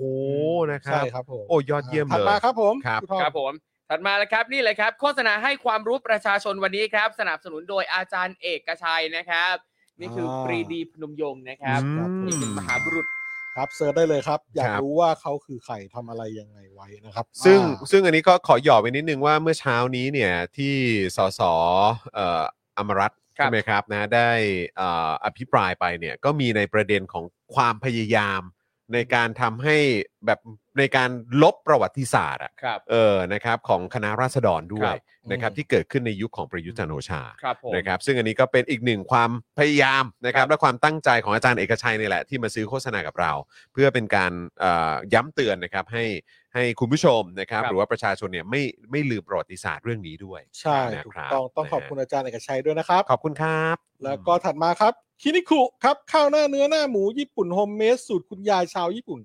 แท้ๆนะครับ สั่งได้ที่ Facebook คินิคุเกียวด้งนะครับอ่ามีสาขาที่เอ่ออ่าอ่าวิลล่าอารี ครับผม ก็ลางน้ำด้วยมั้งถ้าถ้า ครับ ถ้า ปฏิ จำ พัฒไม่น์ ผิด เรา อ่ะ ต้องป พัฒ ฏิ น์ พัฒน์ อ่า ปฏิ ขอโท พั ษ ฒน์ ทีปฏิพั อ่า ฒน์ ใช่ โอเค ค ค รั รั บบ ผม อร่อยครับ ไปไปกินกันเยอะๆครับ โดนใจแน่นอนครับ มนะครับ ต่อไปเลยครับ นี่อิ่มอร่อยแล้วก็ต้องมาอยู่ที่ความสวยความงามครับ คิ้วพราว we are proud to make more cute นะครับ สักคิ้วลายเส้นเสมือนขนคิ้วจริงนะครับ พร้อมบริการด้านความงามหลากหลายประเภทเลยครับ เข้าไปดูกันได้ที่ Facebook คิ้วพราวนะครับนี่ อ่า พิมพ์เป็นภาษาไทยได้เลยนะ คิ้วพราวนะครับ ใช่แล้ว สวยแบบเป็นธรรมชาตินะครับ ไปดูรีวิวก่อนได้นะครับ เออโดยเฉพาะใน ใช่ เพจเนี่ยแหละครับผมนะก็จะมีแบบ ให้ดูแบบหลากหลายมากเลยว่าโครงหน้าแต่ละคนมีความแตกต่างกันก็จะใช้แบบเอ่อเทคนิคที่แบบแตกต่างกันไป แต่ ใช่ บอกได้เลยว่าออกมาแล้วงานละเอียดทุก เออ แบบทุกทุกครับก็ทุกงานอ่ะ ครับผม เออนะครับ ทุกคิ้วงานดี ทุกคิ้ว งานละ ย เอียด อืมใช่ครับผม ครับ แล้วก็ถัดมาครับ น้ำจิ้มปิ้งย่างตรายายหนู อุ้ยอันเนี้ย นะครับ เด็ดโดนใจ น้ำจิ้มปิ้งย่างรสแซ่บถึงใจ อืม ใครๆก็ชอบ แล้วก็น้ำตาลตะโนดนะครับ สนใจสั่งซื้อติดต่อได้ที่ไลน์แอดยายหนูครับผมอ่า y a i n o o h นะครับ ไป แนะ ช่วยกัน นำเลยนะ สั่งนะครับ เออนะไปสั่งแล้วก็ จะ ช่วย ได้ดีใจ แล้วก็อัปเดตกันด้วยนะครับ แจ้งเขาด้วยว่ามาจาก Daily Topics หรือว่า ครับ มาจาก ใช่ สปอคดักทีวีก็ได้ ใช่ นะคครั รั บบ ผม ได้ครั ถั บ ดมาครับ ถัดมานะครับ K&M ACC Service นะครับ นี่เลยครับ บริการรับทำบัญชีด้วยมาตรฐาน รวดเร็วทันใจราคาเป็นกันเองนะครับ ติดต่อที่ Line เบอร์โทรศัพท์นี้เลยนะครับ 0928084572 นะครับสำหรับผู้ประกอบการรายใดนะครับ ไม่ว่าจะเป็นนิติบุคคลหรือบุคคลธรรมดานะครับ ที่อยากจะได้มืออาชีพมาจัดการเรื่องบัญชีให้นะครับ ติดต่อได้เลย K&M ACC Service ครับ อ่าครับผม โอ้โหขอบพระคุณผู้สนับสนุนทุกท่านนะครับ ตอนนี้สำคัญเนอะ คเงิรัน บ เงินทองทองนะครับ ได้ นะให้มืออาชีพเขาดูแลดีกว่า ครับผม นะครับ แล้วก็อันนี้ก็ราคาไปนกันเองด้วย ขอบคุณทุกสปอนเซอร์ของเราเลยนะครับ แล้วก็นี่เลยครับนะฮะพื้นที่โฆษณายังว่างอยู่นะครับคุณผู้ชมนะครับ ก็สามารถติดต่อมาได้เลยนะครับ ที่เบอร์โทรศัพท์ 0858275918 นั่นเองนะครับ วันละ 999 บาทเท่านั้น ซื้อกันแบบยาวๆ เรามีส่วนลดให้นะครับ แล้วก็กริ้งกร้างเข้ามา เสียงจะคุ้นๆ นะครับนะฮะ เป็นเอ่อหนุ่มหล่อที่ นั่งอยู่ในสตูดิโอของเราตอนนี้นะครับ ไอ้ยะ เป็นเสียงปลายสายครับ ฮัลโหล ผม สวัสดีค นะฮะ รับ เอ่อสวัสดีครับ สปกดาผู้สายครับ ครับผม แต่ก็ขอว่าอย่าดึก มากนะ เออดึก อย่าดึกมาก นะ สปกดาผู้สายครับ ครับผม แล้วเขาก็ทำเสียงแบบจริงจัง สวัสดีครับติดต่อเรื่องโฆษณาครับ พ่อหมอพูดครับ เออเออ เสียงเปลี่ยนทันที เปลี่ยนทันที เสียงเปลี่ยนทันที เหมือนเรารู้จักกันมานาน เออ แล้วเราก็รู้จักกันทางหน้าจอกันมานานแล้วจริง ครับผม สิบฝาปี สิบฝา นะ ปี ครับ จริง ผม ๆค ก็ รับ ขอบคุณผู้สนับสนุนทุกท่านครับ โทรมาติดต่อซื้อโฆษณากับเราได้นะครับผม ครับผมนะฮะอ่ะคุณผู้ชมครับนะวันนี้ก็เดี๋ยวเราจะติดตามการอภิปรายไม่ไว้วางใจนะครับ ต่อเนื่องกันวันนี้ก็เป็นวันที่ 3 แล้วเนาะเออนะครับนะฮะเพราะฉะนั้นก็จะมีเอ่อเรื่องอ๋อเออต้องขออภัยวันนี้เอ่อสำหรับ Clubhouse เนี่ย เครื่องเอ่อโทรศัพท์มือถือผมผมมีปัญหานิดหนึ่งนะครับนะฮะเพราะฉะนั้นวันนี้อาจจะต้องขอข้าม Clubhouse ไป 1 วันนะครับคุณผู้ชม นะครับนะฮะแล้วก็เอ่อแต่ว่าเดี๋ยวเราจะมาอัปเดตนะครับในเรื่องของการอภิปรายไม่ไว้วางใจต่อเนื่องกันนะครับในวันนี้แล้วก็มีเรื่องเออที่ต่อเนื่องจากเมื่อวานด้วยนะครับเดี๋ยวติดตามกันได้นะครับคุณผู้ชม ครับ นะฮะเอ่อเมื่อสักครู่นี้เฮ้ยเพิ่งเห็นว่าคุณจูนเมคอัพมาต่อเมมเบอร์ เอา กับเราด้วยข ข อ อ บบคุคุณ ณ นะครับ คุณ มาก จูนค ครั รับ บ ขอบคุณนะครับผมนะฮะเอ่ออะไรนะครับ ตอนอ่านโฆษณาทำสล็อตเหมือนเดิมไม่ได้หรอครับ มันไม่มันได้เห็นคอนแทคอะไรบางทีฟังรอบเดียวเสิร์ฟไม่ทัน อ๋ออโอเค ขอบคุณสำหรับคำแนะนำด้วยนะครับ ค ผ รับ ม ผม นะฮะ อ่า อ่าอ๋อแหมคุณจูนมาขออภัยหลุดไม่เป็นไรเลยครับผม ไม่เป็นไรค เอ รับ อนะครับ คุณธีรพัฒน์ถามว่าโทรศัพท์ผมเนี่ยโดนเพกาซัสหรือเปล่า แต่ผมก็เข้าไปเสิร์ชนะ มันก็ไม่ได้มีไม่ได้มีอีเมลเตือนนะ ครับ เออ นะครับ จากทาง Apple อ่ะ เออ ก็เข้าไปดูแล้วก็ ก็ ก็ไม่ได้เห็นมีแบบ เอ่อ อะไรเตือน แต่ว่าก่อนหน้าเนี้ยผมไม่ได้ใช้ ตอน ตอนช่วงที่คุณ คุณชื่อคุณอะไรนะ เดี๋ยวกัน คุณ เมื่อกี้ที่เขาอภิปรายอ่ะ เออนั่นแหละ เออ ที่ โอเค เขาอภิปรายเมื่อสักครู่นี้ต้องขออภัย เออ นั่นแหละ ก็คือ เขาบอกว่าถ้าเป็น iPhone เนี่ย จะมีเด้งเตือนขึ้นมา เป็นอีเมลมาจากทาง Apple ครับ แต่ก่อนหน้าเนี้ยผมใช้ Android ครับ เออ แล้วเขาบอกว่า Android เนี่ย มัน มันตรวจสอบยากมาก จนแทบจะเป็นไปไม่ได้เลยแหละ ยาก เออ ใช่ ซึ่งก็ไม่รู้ว่าโดนตอนนั้นหรือเปล่านะ เออ แต่ อืม ว่าก็คือเราก็แบบ ก็คือจริงๆอาจจะโดนแหละมั้ง อืมก็อาจจะโดนแหละ วก็มีอีเมลมาแล้วเพกาซัสก็ไปลบเมลนั้นไปแล้วไง โอ้โห เออ อ้าวนึกว่ามันดูได้อย่างเดียว มัน เอ ดู อ ร้าย นึกว่ามันดู ร้าย มันมันมันลบได้ด้วยใช่ไหม ครับ เออ ใช่ ครับผม ถูกต้อง นะ นะ ฮะ ครับ เออ แต่ว่าก็นั่นแหละครับ ก็คือมึงเจาะอะไรกู เออ เออ แต่ก็ดูทรงแล้วอ่ะ เวลาที่เออเขาดูไทม์ไลน์กันอ่ะ ก็ส่วนใหญ่จะเป็นช่วงของการชุมนุมกันเยอะ หรือว่าถ้าเกิดว่าเป็นแม้กระทั่งสสก็โดนอะ ครับ แม้กระทั่งสมาชิกสภาผู้แทนราษฎรก็โดน ครับ คือมันบ้าไปแล้วครับ เพราะฉะนั้นคือถ้าเกิดเพกาซัสเนี่ย สสคนไหนโดนเนี่ยก็คือว่าแปลว่าคนในรัฐบาลน่ะ ครับ มีส่วนเกี่ยวข้องแน่นอน ครับ ใช่ไหมครับ เพราะว่าเพกาซัสเนี่ยมันจะมีในการครอบครองได้เนี่ย ต้องเป็นรัฐบาลเท่านั้น ครับ ใช่ไหมครับ ที่จะสามารถสั่งซื้อได้ ครับผม หรือว่าใช้บริการได้ว่างั้นดีกว่า เพราะฉะนั้นต้องเป็นคนในรัฐบาล แล้วคนที่มีอำนาจสูงสุดในรัฐบาลก็คือประยุทธ์จันทร์โอชา ก็คือคุณก็ต้องมีส่วนรับผิดชอบอะครับ ครับ มันก็แค่นั้นเอง อืม เออนะครับ ตอนนี้คือคือชัดเจนแล้วใช่ไหมว่ารัฐบาลไทยก็มีการสั่งซื้อเพกาซามาใช้ ก็เพราะว่าตัวชัยวุฒิก็ เออ ยอมรับเมื่อ ใช่ เมื่อวันก่อน เออ ว่ามีอยู่จริง ครับ ใช่ไหมครับ แต่ว่าถ้ามีการใช้เนี่ยเขาบอกว่าหน่วยงานเขาหรือว่ากระทรวงดิจิทัลเนี่ยไม่เกี่ยว เอ่อคนที่ใช้เนี่ยก็คือในพาร์ทของความมั่นคง ครับ หรือว่าการปราบปรามยาเสพติด ครับ ซึ่งวันนี้เนี่ยข้อมูลที่ออกมาเนี่ยก็คือว่าก็จะมีเป็นแบบในพาร์ทของตำรวจหนึ่ง อ๋อ หน่วยงาน อ๋อ กรมน แล้วก็ข่าวกรองของกองทพบก ครับอ๋อ นะครับก็คือ3 3หน่วยงานนี้แหละที่ใช้เพก a ซัส อ๋อ เออนะหรือว่าที่ที่ที่ดูแล้วเนี่ยน่าจะมีส่วนเกี่ยวข้องกับการใช้เพก a ซัสอย่างแน่นอน ครับผม อะไรแบบนี้นะครับ ซึ่งก็อืมโอเคนะครับ เออแย่เว้ย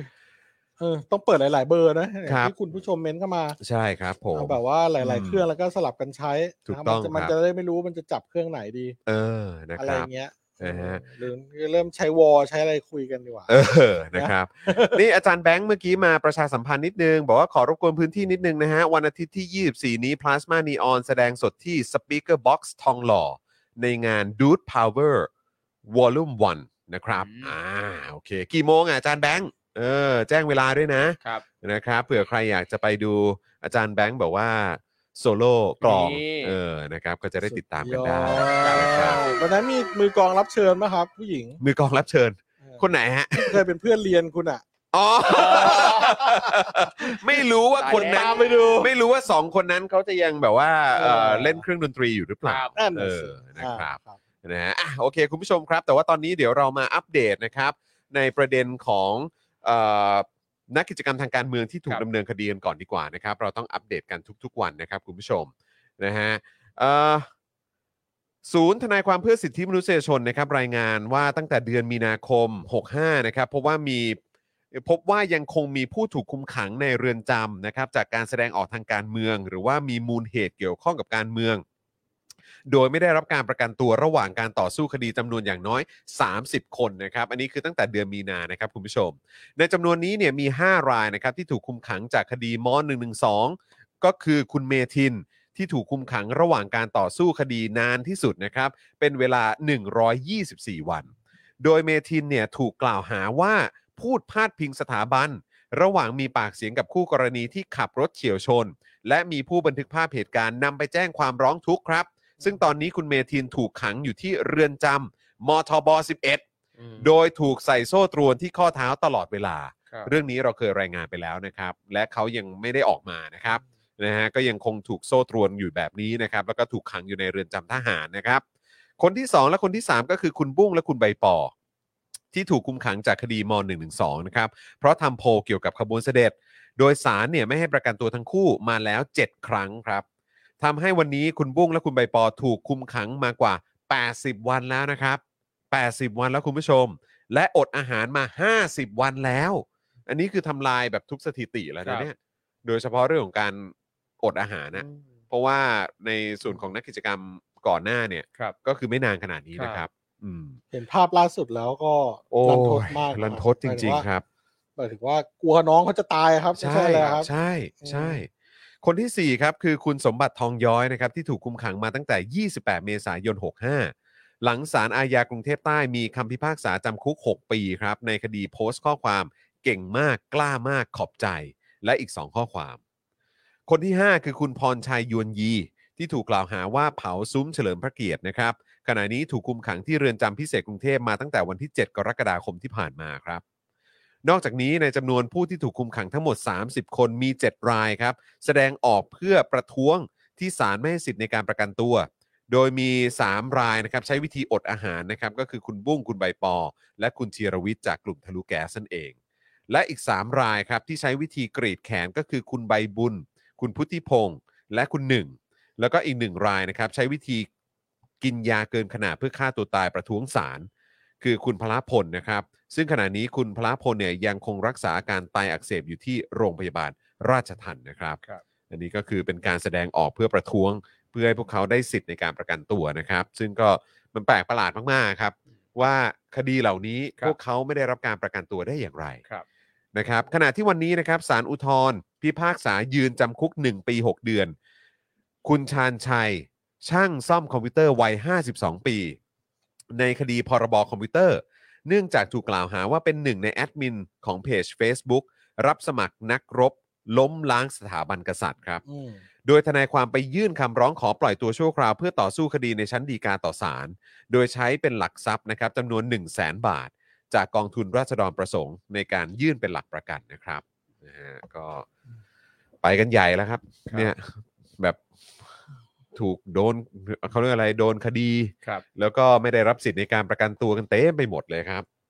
คือมันไม่ใช่สถานการณ์ปกตินะคุณผู้ ครับ ชมเออ มัน มัน มันไม่ใช่เลยอะ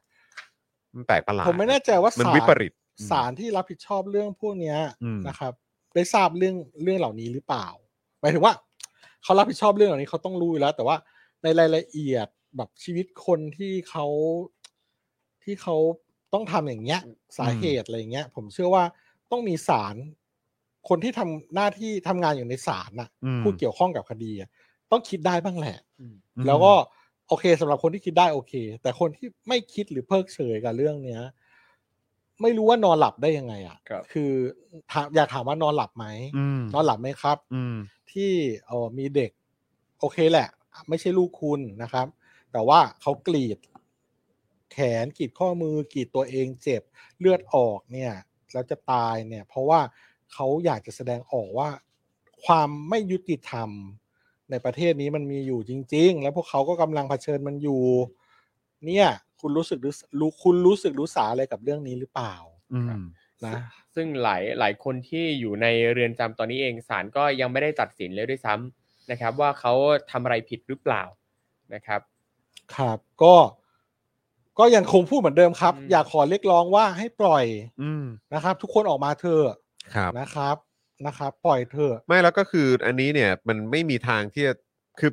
ชอบพูดอยู่ตลอดเวลา วันนี้ก็พูด วันนี้รู้สึกประยุทธ์ก็พูด ครับ พูดว่าเนี่ยก็ต้องเน้นเรื่องของความสงบสุข อ่า ให้ทุกคนสามารถคีกัน ครับ เอออะไรต่างๆ เหล่านี้แต่มันคนเขาจะสามารถเขี่ยคุณได้ยังไง อืม ถ้าเกิดว่ามันมีความไม่เป็นธรรมแบบนี้มันเกิดขึ้น ครั ใน บ สังคม ใช่ ใช่ไหมครับ แล้วคุณบอกให้คนไทยรักกัน หรือว่าให้มันสงบสุข แต่ในเมื่อความยุติธรรมเนี่ย มันยังเกิดขึ้นไม่ได้ ครับ แล้วโดยเฉพาะมันเกิดคำถามขึ้นมา เกี่ยวกับกระบวนการยุติธรรมในบ้านเรา เนี่ย คือคุณจะให้เราแบบอ๋อคุณบอกไอก็คือเราก็ต้องเชื่อฟังทั้งหมดเหรอ ครับ อืม เพราะว่าที่ผ่านมาคุณใช้อำนาจในลักษณะของการ rule by law อืม ใช่ไหมฮะ คุณไม่ได้ใช้หลักการของ rule of law อะ ครับ อืม มันมันต่างกันมากเลยนะ อืม แล้วคุณอยู่ดีๆ จะมาเรียกร้องให้ทุกคน ฟังคุณเชื่อคุณแล้วก็โอ้ยเสียสละเพื่อส่วนรวมเพื่อให้ทุกอย่างมันสงบสุข แต่ในเมื่อมันไม่มีความเป็นธรรมอ่ะมันไม่มีทางครับ ที่ ครับ เขาจะเปิดใจ อื มามามามาฟังคุณได้อะ ครับ อืม ความ อืม ความสงบสุขเนี่ยมันจะอยู่กับประเทศนี้อย่างยั่งยืนได้ ถ้ามันมีกฎหมายมีความเป็นธรรมมีความยุติธรรมอยู่นะครับ อืม ถ้าแค่ใช้อำนาจสั่งให้เงียบ อันนี้เนี่ยมันไม่สามารถจะเรียกได้ว่านี่คือความความสงบ อืม ไม่สามารถจะเรียกได้ว่านี่คือ ความเงียบสงบเอ่ออย่างยั่งยืนได้ คือยังไงซะเอ่อเมื่อมันถึงจุดใดจุดหนึ่งเนี่ยมันก็จะปะทุขึ้นมาอีกแล้วมันก็จะไม่สามารถสงบได้ แล้วคือจริง ๆ แล้วไอ้ไอ้คำที่เราได้ยินอยู่ตลอดเนอะ ครับ ว่าให้เขาเรียกว่าอะไรกฎหมายมีความศักดิ์สิทธิ์ อือหือ อืม ใช่ป่ะมันเป็นคำที่เราได้ยินมาตั้งแต่เด็กเนอะ ครับ กฎหมายเนี่ยนะมันมีความศักดิ์สิทธิ์นะครับ เออแต่เราก็หนึ่งเห็นในชีวิตจริงอ่ะไอ้เฮียกฎหมายสูงสุดแม่งโดนฉีกเป็นแบบกระดาษทิชชู่เช็ดตูดเลยอะ ครับ มากี่รอบแล้วก็ไม่รู้ ครับ เออ อันนี้คือมึงมึงก็พูดไปอย่างนั้นน่ะ เพราะว่าขนาดกฎหมายที่มันสูงสุดของประเทศเนี่ย ยังถูกแบบฉีกทิ้งได้แบบเรื่อยไปอ่ะ ครับ แล้วจากหน่วยงานที่บอกว่าโอ้ยรักชาติจงรักภักดีหรืออะไรต่าง ๆ เนี่ย คือมันมันแค่แค่นี้มันก็ไม่น่าเชื่อแล้วอ่ะ ครับ แล้วพอเรามาอยู่ในยุคเนี้แปดเก้าปีที่ผ่านมาเนี่ยไอ้คำว่ากฎหมายในยศักดิ์สิทธิ์เนี่ย ผมว่ามันแทบจะถูกลบออกไปจากแบบความคิดเราเลยนะ ครับ ถ้ากฎหมาย เออ จะศักดิ์สิทธิ์เนี่ยมันควรจะศักดิ์สิทธิ์กับทุกคนโดยเท่าเทียมกัน ไม่ ใช่ ใช่เลือกที่จะศักดิ์สิทธิ์เป็นเคส by เคส ใช่ ใช่เนอะศักดิ์สิทธิ์ด้วยดุลพินิษอ่ะ ครับ เออ ยิ่งโตมายิ่งเห็นเลยอ่ะว่า เออ มันไม่มีหรอกความยุติธรรมอ่ะ ใช่คุณพงพักหนึ่งในคำคำหลอกเด็กจริง ครับ ๆ ว่ากฎหมายศักดิ์สิทธิ์เนี่ย ใช่ มันไม่จริงนะครับ อืม คือคิดดูสิกฎหมายสูงสุดของประเทศอ่ะ อืม ที่ที่พวกคุณชอบบอกว่ากฎหมายศักดิ์สิทธิ์กฎหมายศักดิ์สิทธิ์อ่ะกฎหมายสูงสุดของประเทศอ่ะไอ้คนใส่เครื่องแบบแล้วก็บอกว่าตัวเองเนี่ยเป๊ะเป๊ะนั่นเป๊ะนี่ รักชาติมากกว่าใคร จงรักภักดีกว่าใครเนี่ย สามารถฉีกกฎหมายที่อืมเป็นคำพูด ติดปากมาแบบของคนไทยว่ากฎหมายมันต้องศักดิ์สิทธิ์เนี่ย ครับ ก็สามารถแบบทำได้แบบหน้าตาเฉยอะแล้วเมื่อวานนี้ก็ยกมือยิ้มแย้ม ผมเอง ผมเป็นคนทำรัฐประหารเอง ปฏิวัติเอง เออ เออยิ้มอย่างภาคภูมิใจ ป้าไม่ คือแบบไม่เหี้ยไง เป็นภาพที่แบบ สติ เหี้ย สเตอร์ เฮีย เสียสติไปแล้ว ใช่ น่ารังเกียจมากครับคุณผู้ชม อะไรของบ้า นะ บออืม อ่ะโอเค งั้นก็ไหนๆเรามาพูดถึงเรื่องของการอภิปรายไม่ไว้วางใจกันบ้างดีกว่านะครับ ครับ ในวันที่ 3 นี้นะครับ แต่ว่าน่าจะมีของเมื่อวานเอ่อพ่วงมาด้วยนะครับนะฮะอ่ะงั้นเอ่อรบกวนครูทอมก่อนเลยแล้วกัน ครับผม นะครับนะฮะสำหรับเอ่อการติดตามการอภิปรายไม่ไว้วางใจนะครับนะฮะ ครับผม ตั้งแต่เอ่อลากยาวจากเมื่อวานนี้ด้วยแหละนะค ครั รับบ ผม ครับนี่ก็เข้าสู่วันที่3นะครับของการเปิดอภิปรายไม่ไว้วางใจ 11 รัฐมนตรี โดยไฮไลท์ต่อจากเมื่อวานเนี่ยก็เป็นการอภิปรายไม่ไว้วางใจประวิตยวงษ์สุวรรณของธีรชัยพันธุมาตรจากพรรคก้าวไกล ในประเด็นเรื่องคดีนาฬิกาเพื่อน ที่ปปชตัดสินว่าประวิตยไม่มีความผิด โดยคุณธีรชัยก็ได้เปิดหลักฐานใหม่ที่ชี้ว่าประวิตยเนี่ยใช้อำนาจแทรกแซงปปชให้ตัวเองพ้นคดีนะครับ คุณธีรชัยได้บอกว่าอ่าได้ได้กล่าวถึงกรณีที่ประวิทย์เนี่ยนะครับ บอกว่านาฬิกาหรู 25 เรือน ยืมมาจากเพื่อนคนเดียวก็คือปัทวาสสุขศรีวงศ์ซึ่งเสียชีวิตไปแล้วตั้งแต่วันที่ 4 กุมภาพันธ์ 2560 หรือเสียชีวิตไปก่อนที่เรื่องจะแดงออกมาถึง 10 เดือนเต็ม ซึ่งปปชเนี่ยก็เชื่อประวิทย์แล้วก็แถลงว่านาฬิกาที่ประวิทย์ใส่ทั้งหมดเนี่ยยืมจากปัทวาสมาจริง แบบไม่เคลือบแคลงใจใด ๆ ทั้งสิ้น นอกจากนี้นะครับปปชเนี่ยก็ยังไม่ได้ตรวจสอบเชิงลึก ตามระเบียบปปชว่าด้วยการตรวจสอบทรัพย์สิน และหนี้สินของเจ้าพนักงานของรัฐ และการดำเนินคดีที่เกี่ยวข้องกับการยื่นบัญชี พศ 2561 ซึ่งไม่ได้ตรวจสอบข้อมูลทางการเงิน หรือข้อมูลการใช้บัตรเครดิตของประวิทย์แล้วก็ของปัทวาสเลย ว่าได้ไปรูดซื้อนาฬิกากันที่ไหนอย่างไรหรือไม่ คุณธีรชัยนะครับก็บอกว่าหากจะตรวจสอบเนี่ยก็ทำได้ เพราะนาฬิกาหรูที่ประวิทย์ใส่มียี่ห้อ และซีเรียลนัมเบอร์ สามารถตรวจสอบไปยังบริษัทผู้ผลิต และผู้จำหน่ายในต่างประเทศได้ อืม แต่ปปชและกรมศุลกากรเนี่ยไม่ยอมตรวจสอบ อื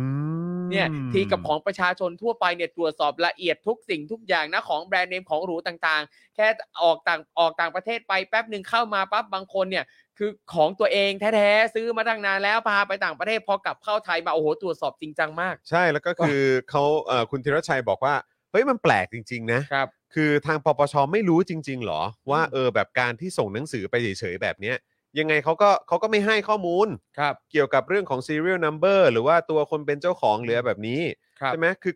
คุณก็ต้องรู้สิ อืม คุณก็ต้องรู้อยู่แล้วแล้วเป็นหน่วยงานขนาดนั้นไม่รู้ได้ยังไงมัน ครับ แปลกนะ อืม หนึ่งถ้าเกิดไม่รู้เนี่ยก็คือแปลว่าบกพร่องในการทำหน้าที่หรือเปล่า ครับ ใช่ไหมครับ หรือว่า 2 รู้ทั้งรู้แต่ก็ทำ ครับ ก็แปลว่าตั้งใจบกพร่องหรือเปล่าเนี่ย ครับ ใช่ไหมฮะมันก็มันก็เอ่อชวนให้สงสัย ครับผม ใช่ไหมครับคือมันต้องจริง ๆ แล้วมันก็ต้องมีเอ่อเหมือนการ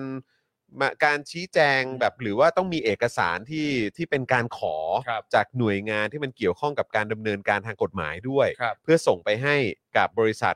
เอ่อที่ขายในรายการเหล่านี้ในต่างประเทศแล้วเขาเนี่ยก็จะให้ความร่วมมือส่งรายละเอียดมาให้ ครับ แต่สิ่งที่คุณทำเนี่ยคือเหมือนแบบส่งจดหมายมาเฉยๆอะซึ่งเขาไม่มีทางให้อยู่แล้ว ครับ แล้วพอเขาเขาเขาปฏิเสธกลับมาปุ๊บ คุณก็บอกอ้อเออ แย่จังเขาไม่ให้ อืม มันก็จบไป ครับ ซึ่งแบบไอ้เหี้ย อะไรวะ โอ้ เออ ง่ายเนอะ ครับ อยากเช็คเลยว่าปปชยุคนั้นเนี่ย ใครแต่งตั้งบ้างเนาะนะ นั่นน่ะ มีใคร สิ เกี่ยวข้องกับใครบ้างอะไรยังไง ครับ เ คือมันก็ต้องย้อนเช็คอะครับแล้วท้ายที่สุดแล้วตอนนี้มึงไม่โดน เดี๋ยวอนาคตเอ่ออนาคตพวกมึงก็โดนเช็คบิน ครับ เออ นะครับ เตรียมตัว อืม ครับ เออ ขณะที่ประวิทย์เองก็ชี้แจงนะครับ ว่าเรื่องนาฬิกาทั้งหมดเนี่ยไม่สามารถตอบ ได้ เพราะไม่อาจก้าวล่วงไปในเรื่องของปปชได้ โอ้โห เออบอกว่าตัวเองเนี่ยไม่ได้เกี่ยวข้องกับปปช จ้า ส่วนเรื่องที่ว่าประวิทย์เองเนี่ยนะจะมีเพื่อนดีๆสักคนเนี่ยเขาบอก อืม แบบนี้นะว่าเอ้ยตัวเองอ่ะมีเพื่อนดีๆนะธีรชัยคงไม่เคยมีแน่มีบอกด้วยว่าตนมีเพื่อนดีคบมาตั้งแต่ประถมศึกษาลูกสาวของเพื่อนก็เหมือนลูกตัวเองนี่ ส่วนธีรชัยนะครับก็กล่าวหาว่าประธานปปชเนี่ยถูกแต่งตั้งในยุคคอสช ซึ่งมีผลต่อการพิจารณาเรื่องนาฬิกานะครับ ประวิทย์ก็ตอบว่าเรื่องของการปฏิวัติเนี่ยตนเองเนี่ยไม่ได้ไปเกี่ยวข้อง นี่แล้วมีชี้ไปทางไปทางทางประยุทธ์นะบอกว่านี่ครับคนปฏิวัติทานนายกนี่คนเดียว อนุพงศ์ก็ไม่ได้เกี่ยวข้อง ตัวเองเนี่ยยังไม่รู้เลยนะว่าจะปฏิว่าจะปฏิวัติเมื่อไหร่ อืม สามปอสามเปอร์อะไรพูดไปเรื่อยเนี่ยเอาเรื่องจริงเข้าว่าดีกว่า อืม โอ้โหเป็นซีนที่แบบ อะไรวะ อะไรวะ มากซีนเนี้ย คือเมื่อวานเนี่ยในรายการของเราเนี่ยเราก็เปิดคลิปนั้นไป ครับ นะครับ แต่ว่ามันเป็นช็อตที่แบบเห็นเฉพาะประวิทย์ไง อืม แล้วผมกับคุณปาล์มก็ยังพูดกันอยู่เลยแบบว่าไอ้เฮียแม่งแบบเหมือนป้ายขี้ใส่หน้ากันตรงนี้เลยเนาะ แล้วเราก็หัวเราะคิกคักอะไรไปก็ไม่มีอะไร แต่ว่าแล้วตอนนั้นผมก็พูดเลยว่าเอออยากเห็นหน้าประยุทธ์ว่าแม่งทำหน้ายังไง ครับ แล้วพอจบรายการปุ๊บแล้วก็มานั่งแบบว่าดูใน Twitter อ่ะแล้วก็มีภาพตอนที่แม่งยิ้มล่าแบบดูภูมิใจ เชี่ยคือต้องพูดเลยครับ ผมแบบไม่เคยเจออะไรที่มันน่ารังเกียจขนาดนี้มาก่อนอะ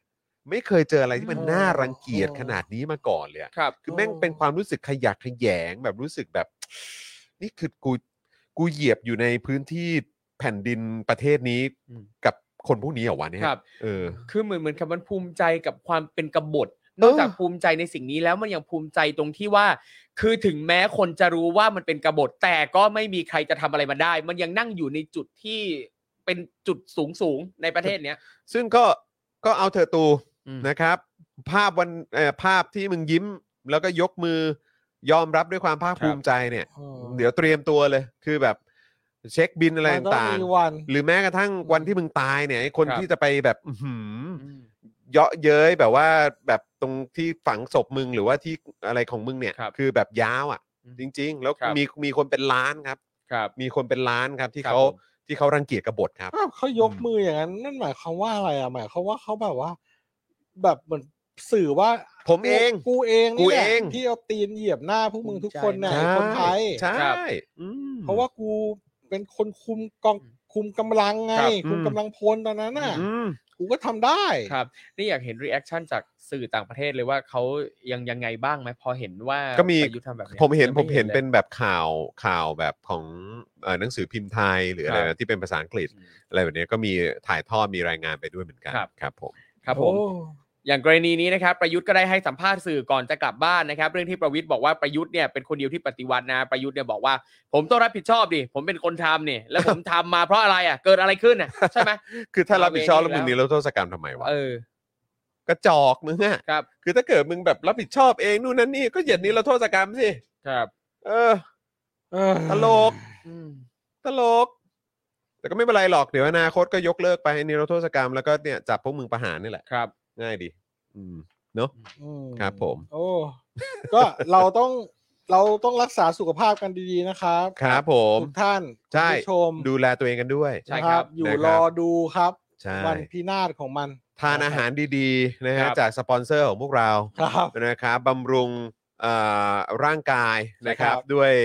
เอ่อเขาเรียกอาหารดีๆ น้ำว้าพาวเดอร์อะไรแบบนี้ เออ นะจันลงจิตใจด้วยการทำงานอาร์ตกับ XP Pen ไป ครับผม เอออะไรต่างๆ เหล่านี้เตรียมเงินเตรียมอะไรต่างๆ ไว้ทำบัญชงบัญชี ใช่ ทำ ครับ สวยทำหล่อไว้กับคิ้วพราว ถูกต้อง จนถึงวันนั้นแหละครับ ที่เดี๋ยวเราจะได้เช็คบินพวกมัน ครับ เออเา นะครับ ต้องอยู่รอดูให้ ใช่ ได้นะ รอดูความชิบหายของมันครับ ครับ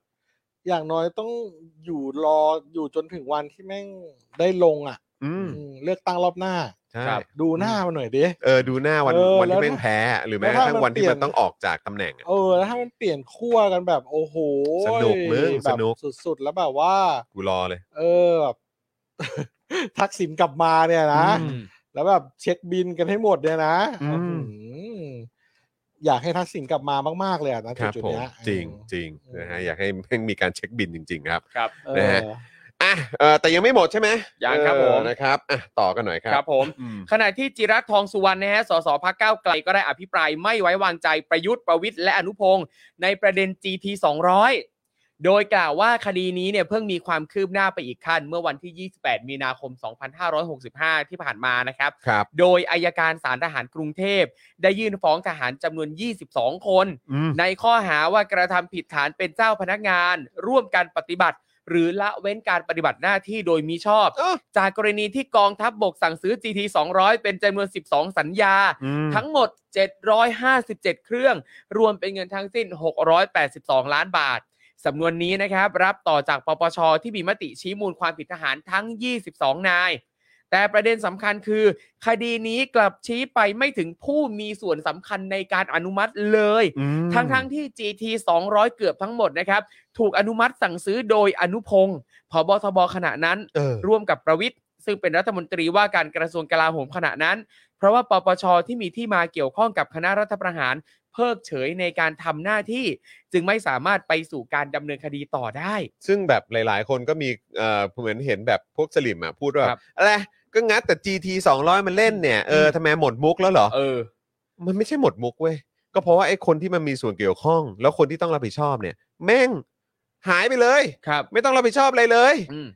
แล้วก็คือหายแบบเนียนๆด้วยนะ ครับ แล้วก็กลายเป็นพวกแบบปลาซิวปลาสร้อยยี่สองคนเนี่ยเออที่แบบจะโดน ครับ หรือที่มันจะเป็นเรื่อง แต่คือไอ้คนอนุมัติไอ้ไอ้หัวคือเขาเรียกว่าอะไรปลาใหญ่ใช่ไหม ครับ เฮดใหญ่สุด ครับ เนี่ยไอ้ ผม หัวใหญ่สุดเนี่ ครั ย บ คือดูแบบไม่เห็นต้องรับผิดชอบอะไรเลย เพราะฉะนั้นเรื่องนี้มันมันต้องติดตาม ครั มั บ นต้องมีคนรับผิดชอบ ครับ คือไอ้ที่หมดมุกของจริงคือการอ้างจำนำข้าวนะฮะ เออ อันนั้นก็หมดมุกเหมือนกันครับ ไม่ได้ต่างกันเลยครับ ครับ จริง ๆ อืม คุณจิรัตน์นะครับบอกว่านอกจากกรณีที่คนเซ็นอนุมัติไม่ต้องรับผิดชอบแล้ว ภายหลังการรัฐประหาร การหาความจริงในคดีนี้เนี่ยยิ่งหายไปเลย และที่น่าสนใจก็คือแม้กองทัพจะอ้างว่าโดนฝั่งผู้ขายก็คืออาเบียซัตคอมหลอกเนี่ยนะครับ แต่กลับพบว่า หลักการรัฐประหารปี 57 ถึงปัจจุบัน หลังการรัฐประหารปี 57 จนถึงปัจจุบันนะครับ บริษัทในกวนเดียวกันกับเครือนี้ ยังคงได้รับการประเคนงานจากกองทัพ อันนี้เฮี้ยจริง และกระทรวงกลาโหมอย่างต่อเนื่อง อันนี้ ย้ำนะฮะ เออ หลั เหี้ย อย่าง จริง ต่อเนื่องด้วยะ ต่อเนื่องครับ นี่ขนาดเพิ่งเจอเรื่อง GT 200 ไปซึ่ง ครับ แม่งเป็นมหากราบที่ อืม จนทุกวันเนี้ยแม่งยังพูดกันอยู่เลยอ่ะ ครับ เออ ไอ้บริษัทที่แบบเกี่ยวโยงกันใกล้จิตกัน หรืออะไรแบบนี้กันแม่งก็ อ๋อ ยังได้งานอยู่ ครับ เออ โอ้ และไอ้งานต่างๆเนี่ยนะมูลค่าเนี่ยก็คือประมาณ 8,000 ล้านบาทนะครับ แล้วก็โครงการเกือบทั้งหมดนะเป็นการจัดซื้อจัดสร้างโดยวิธีพิเศษไม่มีการประมูลและสืบราคา ครับ ซึ่งโดยปกติเนี่ยเวลาที่บริษัทไหนนะครับจะรับงานใด ๆ จากหน่วยงานราชการเนี่ยเขาจะต้องมีการประมูลราคาการสืบราคากัน แต่อันนี้เนี่ยวิธีพิเศษล้วนๆเกือบทั้งหมดนะเป็นวิธีพิเศษ คุณผู้ชมครับเอ่อเมื่อสักครู่นี้ทางเอ่อสสของก้าวไกลเนี่ยเมื่อกี้ ครับ ผมเพิ่งรีทวีตอยู่ ผมรู้สึกว่ามันเป็นคำอธิบายที่โคตรเคลียร์เลยนะฮะคือทางเอ่อคุณสุรเชษฐ์ ครับ เอ่อโพสต์เมื่อเมื่อเจ็ดชั่วโมงที่แล้วเนี่ยบอกว่าปราบโกงด้วยทหาร ปราบโกงด้วยทหารมันเป็นไปไม่ได้ พูดเลย ทุจริตในกองทัพเนี่ยหนักกว่ากระทรวงอื่นมาก ตรวจสอบก็ยาก แถมมีสารทหารอีก อ่า ทำไมทำไมมีสารซ้ำซ้อน นั่นน่ะดิ แล้วมันเป็นสารพิเศษเฉพาะของพวกตัวเองนะ นั่นน่ะ ครับ สิ เข้าใจไหมฮะ อย่างนี้เราก็ควรจะมีสารข้าราชการสารเอ่อบริษัทเอกชน เออ สารอะไรอย่างเงี้ สาย ร แบบ โอ้ยถ้ามีสารดาราน่าจะส สา นุสากรดารดารา ราเออ สารดารา สารดารา สารสารวงการบันเทิง เออ สารวงการบันเทิง โอ้โหแต่ผมว่าวงการบันเทิงเนี่ย อืม เอ่อแฟนคลับนี่พร้อมจะพิพากษากันเอง อ๋อ ล้วะ แน่นอนครับ แน่นอนครับ พร้อมจะ แต่ พิพากษากัน แต่ เองอยู่ตล แต่ อด ผ เว ม ลา ว่าที่ที่คุณสุรเชษฐ์จากเอ่อก้าวไกลโพสต์ไปเมื่อสักครู่นี้ผมว่าคือแม่งเป๊ะมากอะปราบโกงด้วยทหารมันเป็นไปไม่ได้ ซึ่งซึ่งแน่นอนอันนั้นคือเรื่องจริงครับ ครับ พูดเลยทุจริตในกองทัพนี่หนักกว่ากระทรวงอื่นมาก เพราะมันตรวจสอบก็ยากแถมมีสารทหารอีก อืม คือแบบไปแตะไม่ได้เลยนะพวกมึงพิเศษมาก อืม อืม จ้าอีรั้วของชาติ ครับ อืม อืม มีสารของตัวเองอ่ะ จ้า ครับ นะ อืม รวมชาติ เออเออ แปลกดีอ่ะ บัตรซบครับ เออ เขาบอกว่านอกจากนี้นะครับยังมีประเด็นสำคัญก็คือประธานอาวุโสของอาเบียซัตคอมนะครับมีชื่อว่าพลอากาศเอกทะเรศปุณศรี อืม เป็นคีย์แมนคนสำคัญในการรัฐประหาร อืม 49 และเป็นเพื่อนเตรียมทหารรุ่น 6 รุ่นเดียวกับประวิทย์ อ๋อ หลังรัฐประหารเนี่ยก็เคยได้เป็นทั้งสนช เป็นรองปลัดกระทรวงกลาโหม โอ้โห เป็นประธานกสทช อืม ควบตำแหน่งผอสถาบันเทคโนโลยีป้องกันประเทศ อืม ที่มีโครงการทำวิจัยภายใต้ข้อตกลงรูปแบบความร่วมมือมากมายกับ a v i a s a t c o m ซึ่งเป็นบริษัทของตัวเอง สุดยอด เอ้ย เหี้ย นี่ไงอารมณ์ โค แบบ ตรเลย ไทยทำไทยใช้ไทยเจริญ โอ นะครับธุรกิจในครัว้ ย เรือน ครับผมอืม อ่ะช่างโปร่งใส ครับ ช่างโปร่งใส ช่างโปร่งใสครับ ช่างโปร่งใส โปร่งใสมากครับ ดูน่า ใช่ เชื่อถือมากเลยเนาะ เออ ไม่ได้สมอง ทหารไทยดูน่าเชื่อถือชิบหายเลยครับ ทหารไทยนี่มันเหมือน เอ่อน้ำในโอ่งอะเนาะที่ อืม ที่เอ่อจริง ๆ แล้วมันขุ่นอะ ครับ แต่ว่าเอาสารส้มไปกวน อืม ไว้แล้วก็ทิ้งให้ตะกอนมันตกไปอยู่ ใช่ ข้างล่าง แต่ แล้ว แม่ พ ง อ ก็ แต่ในความเป็นจริงพอเอามือไปกวนข้างล่าง เพียงแค่ ค นี้ ลุ้ง ข้าเลยงาง ค่ะ นั้นน่ะ คลุ้งเลยค่ะ น้ำแดกไม่ได้เลย ครั ทีเดี ผ ยว ม อืมโอเค ครับ เออ อาจารย์แบงค์บอกว่าโปร่งใสสิ้นดี ครับผม สิ้นดีนี่ สิ้น คือ ดี เป็น literally สิ้นดี สิ้นดีนะฮะเออ คือไม่ รับผ มีความดีหลงเหลืออยู่เลยนะคครัรับ บ สิ้นดีจริงๆอืม โปร่งใสไส้ปริ้น ครับ ครับผม อ่ะ ฝั่งจุลพันธ์อมรวิวัฒน์นะครับพักเพื่อไทยก็ได้อภิปรายไม่ไว้วางใจประยุทธ์ ที่ทำเศรษฐกิจไทยพังตลอดช่วง 8 ปี โดยพบว่าการจัดอันดับความสามารถด้านการแข่งขันของไทยเนี่ยนะครับดูนะการจัดอันดับความสามารถด้านการแข่งขันของไทย ตกจากอันดับที่ 28 ลงไปอยู่ที่อันดับที่ 33 ขณะที่ GDP ก็แย่มาตั้งแต่ปี 57 ที่แทบจะไม่เดินหน้าไปไหนเลย โตเฉลี่ยเพียงแค่ 2-3%ต่อปีเท่านั้น เมื่อเทียบกับเพื่อนบ้านอย่างอินโดนีเซียเนี่ย GDP โตเฉลี่ย 5%ต่อปี ฟิลิปปินส์เวียดนาม โตที่ 6-7%ต่อปีนะครับ แล้วปีนี้ดูท่าทางที่เขา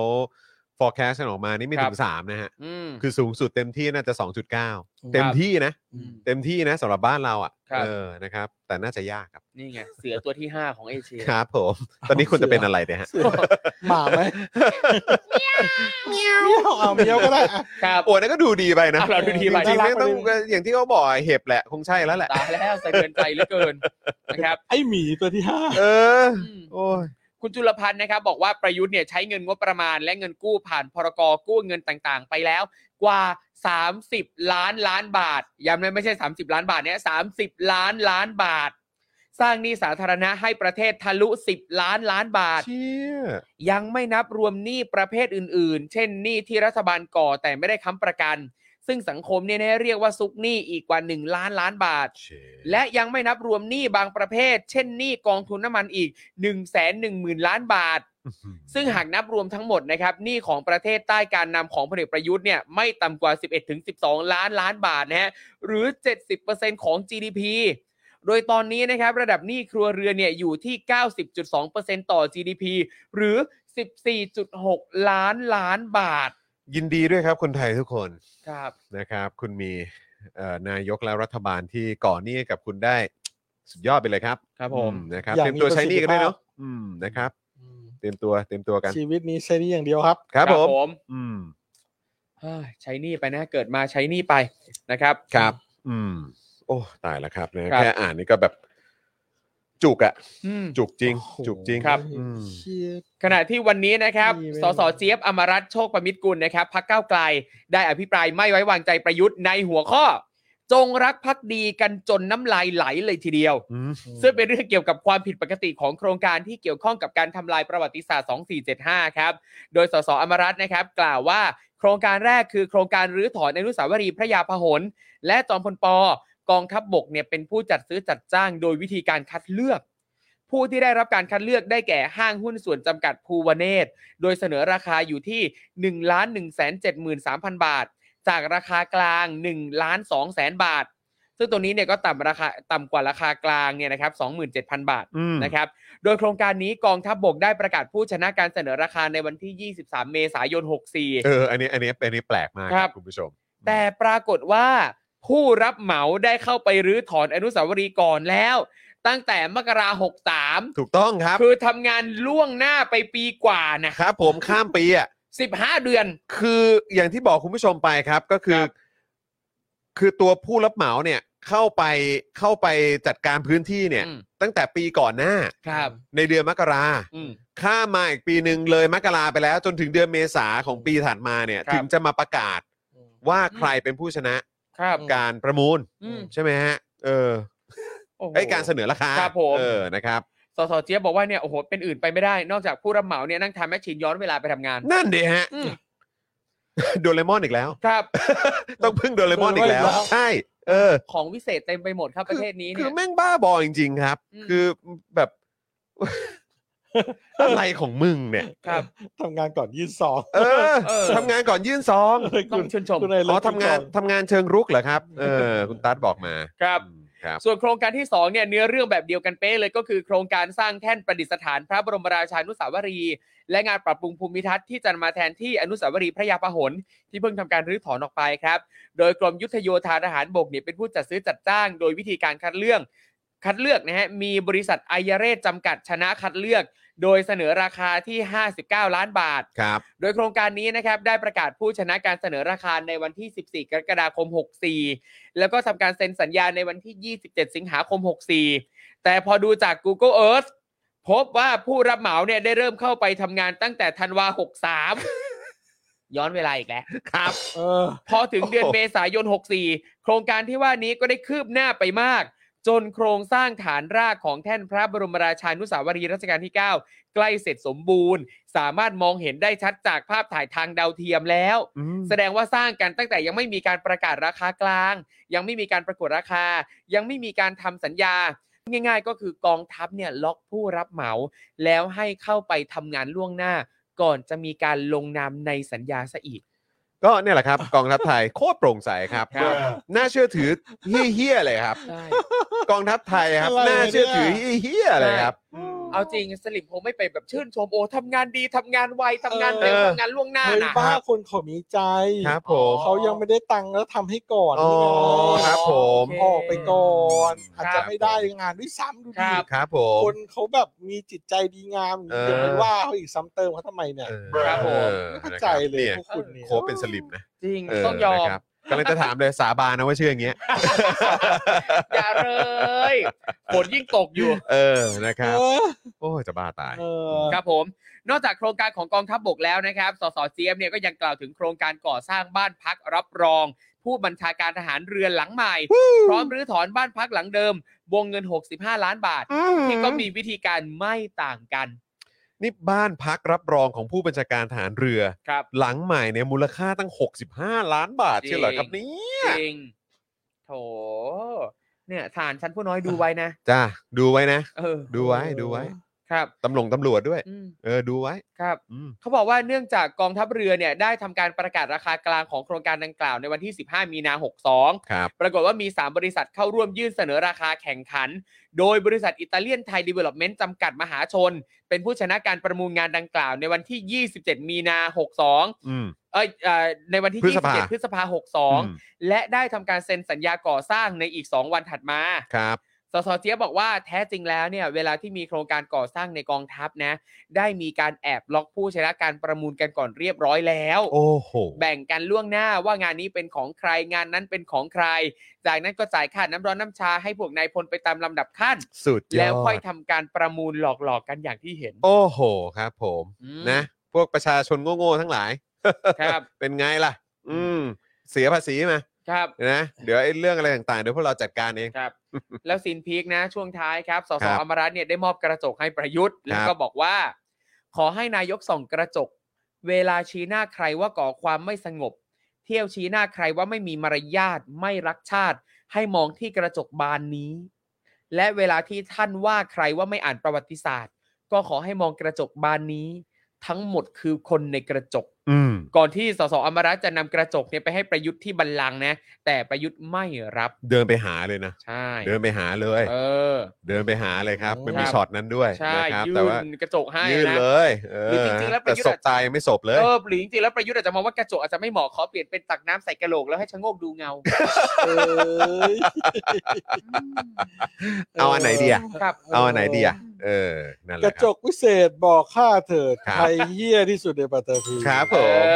ม อ ขอคำตอบด่วนฮะ หรือว่าต้อง ครับ ขอไว้บอร์ดฮะ จริงๆไม่ต้องใช้กระจกก็ได้นะครับ ได้ ค ถา รั ม บ คำถามนี้แค่เปิดคอมเมนต์ ครับผม แค่ เออเปิดเปิดคอมเมนต์ก็จบครับ ใช่ เออ ไม่ต้องเสียตังค์ซื้อกระจกไง เออ เปิดคอมเมนต์พอ ครับผม เออ แต่ว่าก็มีแบบสสหลายคนก็พูดถึงการเปิดคอมเมนต์ของประยุทธ์นะครับ แต่ประยุทธ์ก็ไม่เห็นตอบเรื่องประเด็นเปิดคอมเมนต์เลย จะ นะ ตอบอะไรอะ เออไม่ได้อยู่ในโพยครับ ตอบหน่อยดิ ใช่ ตอบหน่อยดิเพราะอยากจะรู้ว่าอ่ะใครเป็นคนสั่งให้ปิดคอมเมนต์ ในโพยคำตอบไม่ได้เขียนไว้ไง เอ ต อ อบไม่ถูก ในสคริปต์ใช่ไหม เอ ใน อ สคริปต์ เออ นั่นแหละ ง ครับ งตอบ อืม คำถามต้องมีสคริปต์นะ อ่ะแต่ว่าประยุทธ์ก็มาตอบใช่ไหม ใช่ ผมก็นั่งผมก็นั่งดูอยู่อืม อ่ะดูสิประยุทธ์ว่ายังไงนะฮะ ครับ หลังจากนั้นนะครับประยุทธ์ก็ได้ชี้แจง โดยเริ่มจากบอกว่าที่ตนไม่ได้เข้าฟังการอภิปรายในช่วงแรกเนี่ยเพราะว่าติดภารกิจกราบสมเด็จพระสังฆราช จ้ะ เนื่องในวันอาสาฬหบูชา โอ้โห โอ้โห ครับ อิ่มใจบุญ ครับ นะครับ แล้วก็ได้นำบุญมาฝากทุกคน สำคัญมากครับ สุดแล้วแต่ว่าใครจะรับได้หรือรับไม่ได้ ครับผม เพราะทุกอย่างเป็นไปตามกรรม ครับ ทำกรรมดีต้องได้รับกรรมดี อ๋อ ทำกรรม ครับผม ไม่ดีคงปรากฏต่อไป อืม ตนก็พยายามทำอย่างเต็มที่แต่อาจไม่ดีในสายตาทุกคนแน่ เอ้ย จ้ะ เรียกร้องความน่าสงสารความน่า จ้ะ เห็นใจ จ้า อะไรนะเขาพูดอะไรนะ อืม เพราะทุกอย่างเป็นไปตามกรรม ครับ ทำกรรมดีต้องได้รับกรรมดี ครับ ทำกรรมไม่ดีก็นิรโทษกรรมกันต่อไป เอ้ย อะไรอย่างงี้ใช่ไหม เอาแล้ว จริงเหรอ อืม จริงเหรอ เออนะจริงเหรอ ครับ ตนพยายามทำอย่างเต็มที่ แต่อาจจะไม่ดีในสายตาทุกคน อื อันนี้เนี่ยถือว่าเป็นตะกะรุตะกะวิบัติรูปแบบหนึ่งนะ ยังไงฮะ มีในหัวข้อตะกะวิบัตินะคือ เรื่องอ้างความน่าสงสารความน่าเห็นใจ อืม โดยที่มองข้ามในข้อผิดพลาดของตัวเอง อืม แล้วอ้างความน่าสงสารมาแทน อ่า อันนี้เป็นหนึ่งในหัวข้อตะกะวิบัติ โอ้ นะครับ โอ้คุณเวทเวทเจตบอกว่ากฎแห่งกรรมเท่ากับนิรโทษกรรมหรือเปล่า นั่นน่ะสิ เอ เอ อ ออยากถามเหมือนกันกฎแห่งกรรมนี่มันเท่ากับนิรโทษกรรมหรือเปล่า ครับ เอ ผมนะ อ เออ ประยุทธ์นะก็บอกว่าที่บอกว่าชื่อตนมีความหมายโน่นนี่อ่าขอให้ไปคิดเอาแล้วกันว่า ตู่กับเตี้ย ความหมายเหมือนกันหรือไม่ คงไม่เหมือนแต่ให้ไปดูประโยชน์ว่าใครทำอะไรได้มากกว่า ตนเนี่ยเห็นอมรัตน์ไปเคลื่อนไหวอยู่ข้างนอกตลอดเวลา ขอให้ศึกษาประวัติศาสตร์ส่วนที่ดีไว้บ้าง สิ่งที่อมรัตน์ทำหลายอย่างเนี่ย วันนี้ปรากฏแล้วว่าเป็นเรื่องเกี่ยวข้องกับการก้าวล่วงสถาบัน สถาบันของชาติ ซึ่งตนรับไม่ได้อยู่แล้ว และจำเป็นจะต้องพูดส่วนกระจกเนี่ยตนไม่ค่อยได้ใช้ อืม นะ โอ้ยถึงว่าสิ ใช่ถึงว่าสิ เออ หน้าตาก่อนออกจากบ้านมันถึงได้แบบ อย่างเงี้ยครับ อืม อืม โอ้ยแต่ว่าแต่ว่าไอ้ตอนที่ประยุทธ์พูดเรื่องอะไรก้าวล่วงสถาบันเลยเนี่ย ครับ โอ้ยเอ่อสสเจี๊ยบนี่แบบขึ้นเลยนะ ใช่ก็ต้อง เล ขึ้ ย นนะ เพราะอันนี้มันมันพาดพิงไปถึงแบบเรื่องมหนึ่งถึงสองอะไรแบบนี้ด้ว ใช่ ยไง ครับ ใช่ไหมฮะ อย่างตรงนี้เนี่ยสสอมรัตน์นี่ก็ลุกขึ้นประท้วงเลยนะว่าตนก้าวล่วงสถาบันตรงไหน ข้อหานี้มันผิด มันมีโทษร้ายแรง อยู่ดีๆจะมาพูดมั่วๆปากพล่อยว่าคนอื่นแบบนี้ได้ยังไง อืม ประยุทธ์ก็บอกว่าตนไม่ได้ว่าอะไรที่มันเกินความเป็นจริงเท่าไหร่ เพ อื ราะ ม ว่าไปดูในคดีต่างๆ ก็มีอยู่หลายคดีเหมือนกัน อืม ก็เตรียมไปต่อสู้คดีเอาแล้วกันแน่ อืม ประยุทธ์ก็ว่าแบบนี้ โอ้ ค โห รับผม เนี่ย เออ ออกแนวขู่ปะเนี่ย เออ ครับ แล้วก็เอ่อเอ่อเอ่อสสเจี๊ยบก็บอกด้วยไงว่าเอ้ยต้องถอนนะต้องถอนนะคำพูดนี้ประยุทธ์บอกไม่ถอนเว้ยเอ๊ะโอเค ครับ โอเคได้ได้ ครั ได้ บ ได้ได้ได้ นะ จ้ะ ประยุทธ์ก็บอกว่าบางครั้งเนี่ยที่ถูกผู้ที่เอ่อถูกพูดโจมตีเนี่ยบางครั้งก็รับไม่ได้ แต่ก็ต้องรับเพราะเป็นนายก โอ้ครับ ถามว่ามีกี่คนในห้องที่เคยเป็นนายกมาก่อน อืม เพราะฉะนั้นตนมีประสบการณ์มากกว่า แต่เรื่องผู้ส่อเสียดเนี่ยคงสู้ไม่ได้ อ๋อโอ้โหนี่ โโห บอกว่า นี่เป็นนายกแล้วมีประสบเขาเรียกว่ามีมีประสบการ มีประส ณ์ บ เหอ การณ์มากกว่า อ๋อครับผม ไอ้เหี้ยประสบการณ์ ในมุมมอง ย ประชาชนนี่คือ เวลาขง อันนี้คือประสบการณ์ในการสร้างความชิบหายนะฮะ ครับ เออ เออ ใครใครเข้าเชิญมึงมาเป็นนาย ครั ก บผม คือน ายกที่มาจากการรัฐประหาร อืม ครับ ในยุคหนึ่งแล้วก็อีกยุคหนึ่งในการเลือกตั้งที่โคตรจะงงเลย ครับ และและโคตรแบ คะ บ แนน โคตรจะแบบ งงเลย คือต่างประเทศก็มองว่าแบบปาหี่อ่ะ ครับ เออ คือสากลโลกเขามองว่ามันคือความปาหี่อะฮะ เออ ครับ จริงๆม คือการที่จะอ้างว่าตัวเองมีประสบการณ์มากกว่าเนี่ยนะครับไม่ได้แปลว่าสิ่งที่ทำเนี่ยดีนะฮะ อืม แล้วก็ไม่ได้แปลว่าคนอื่นจะวิพากษ์วิจารณ์ไม่ได้นะครับ อืม นั่นน่ะสิครับ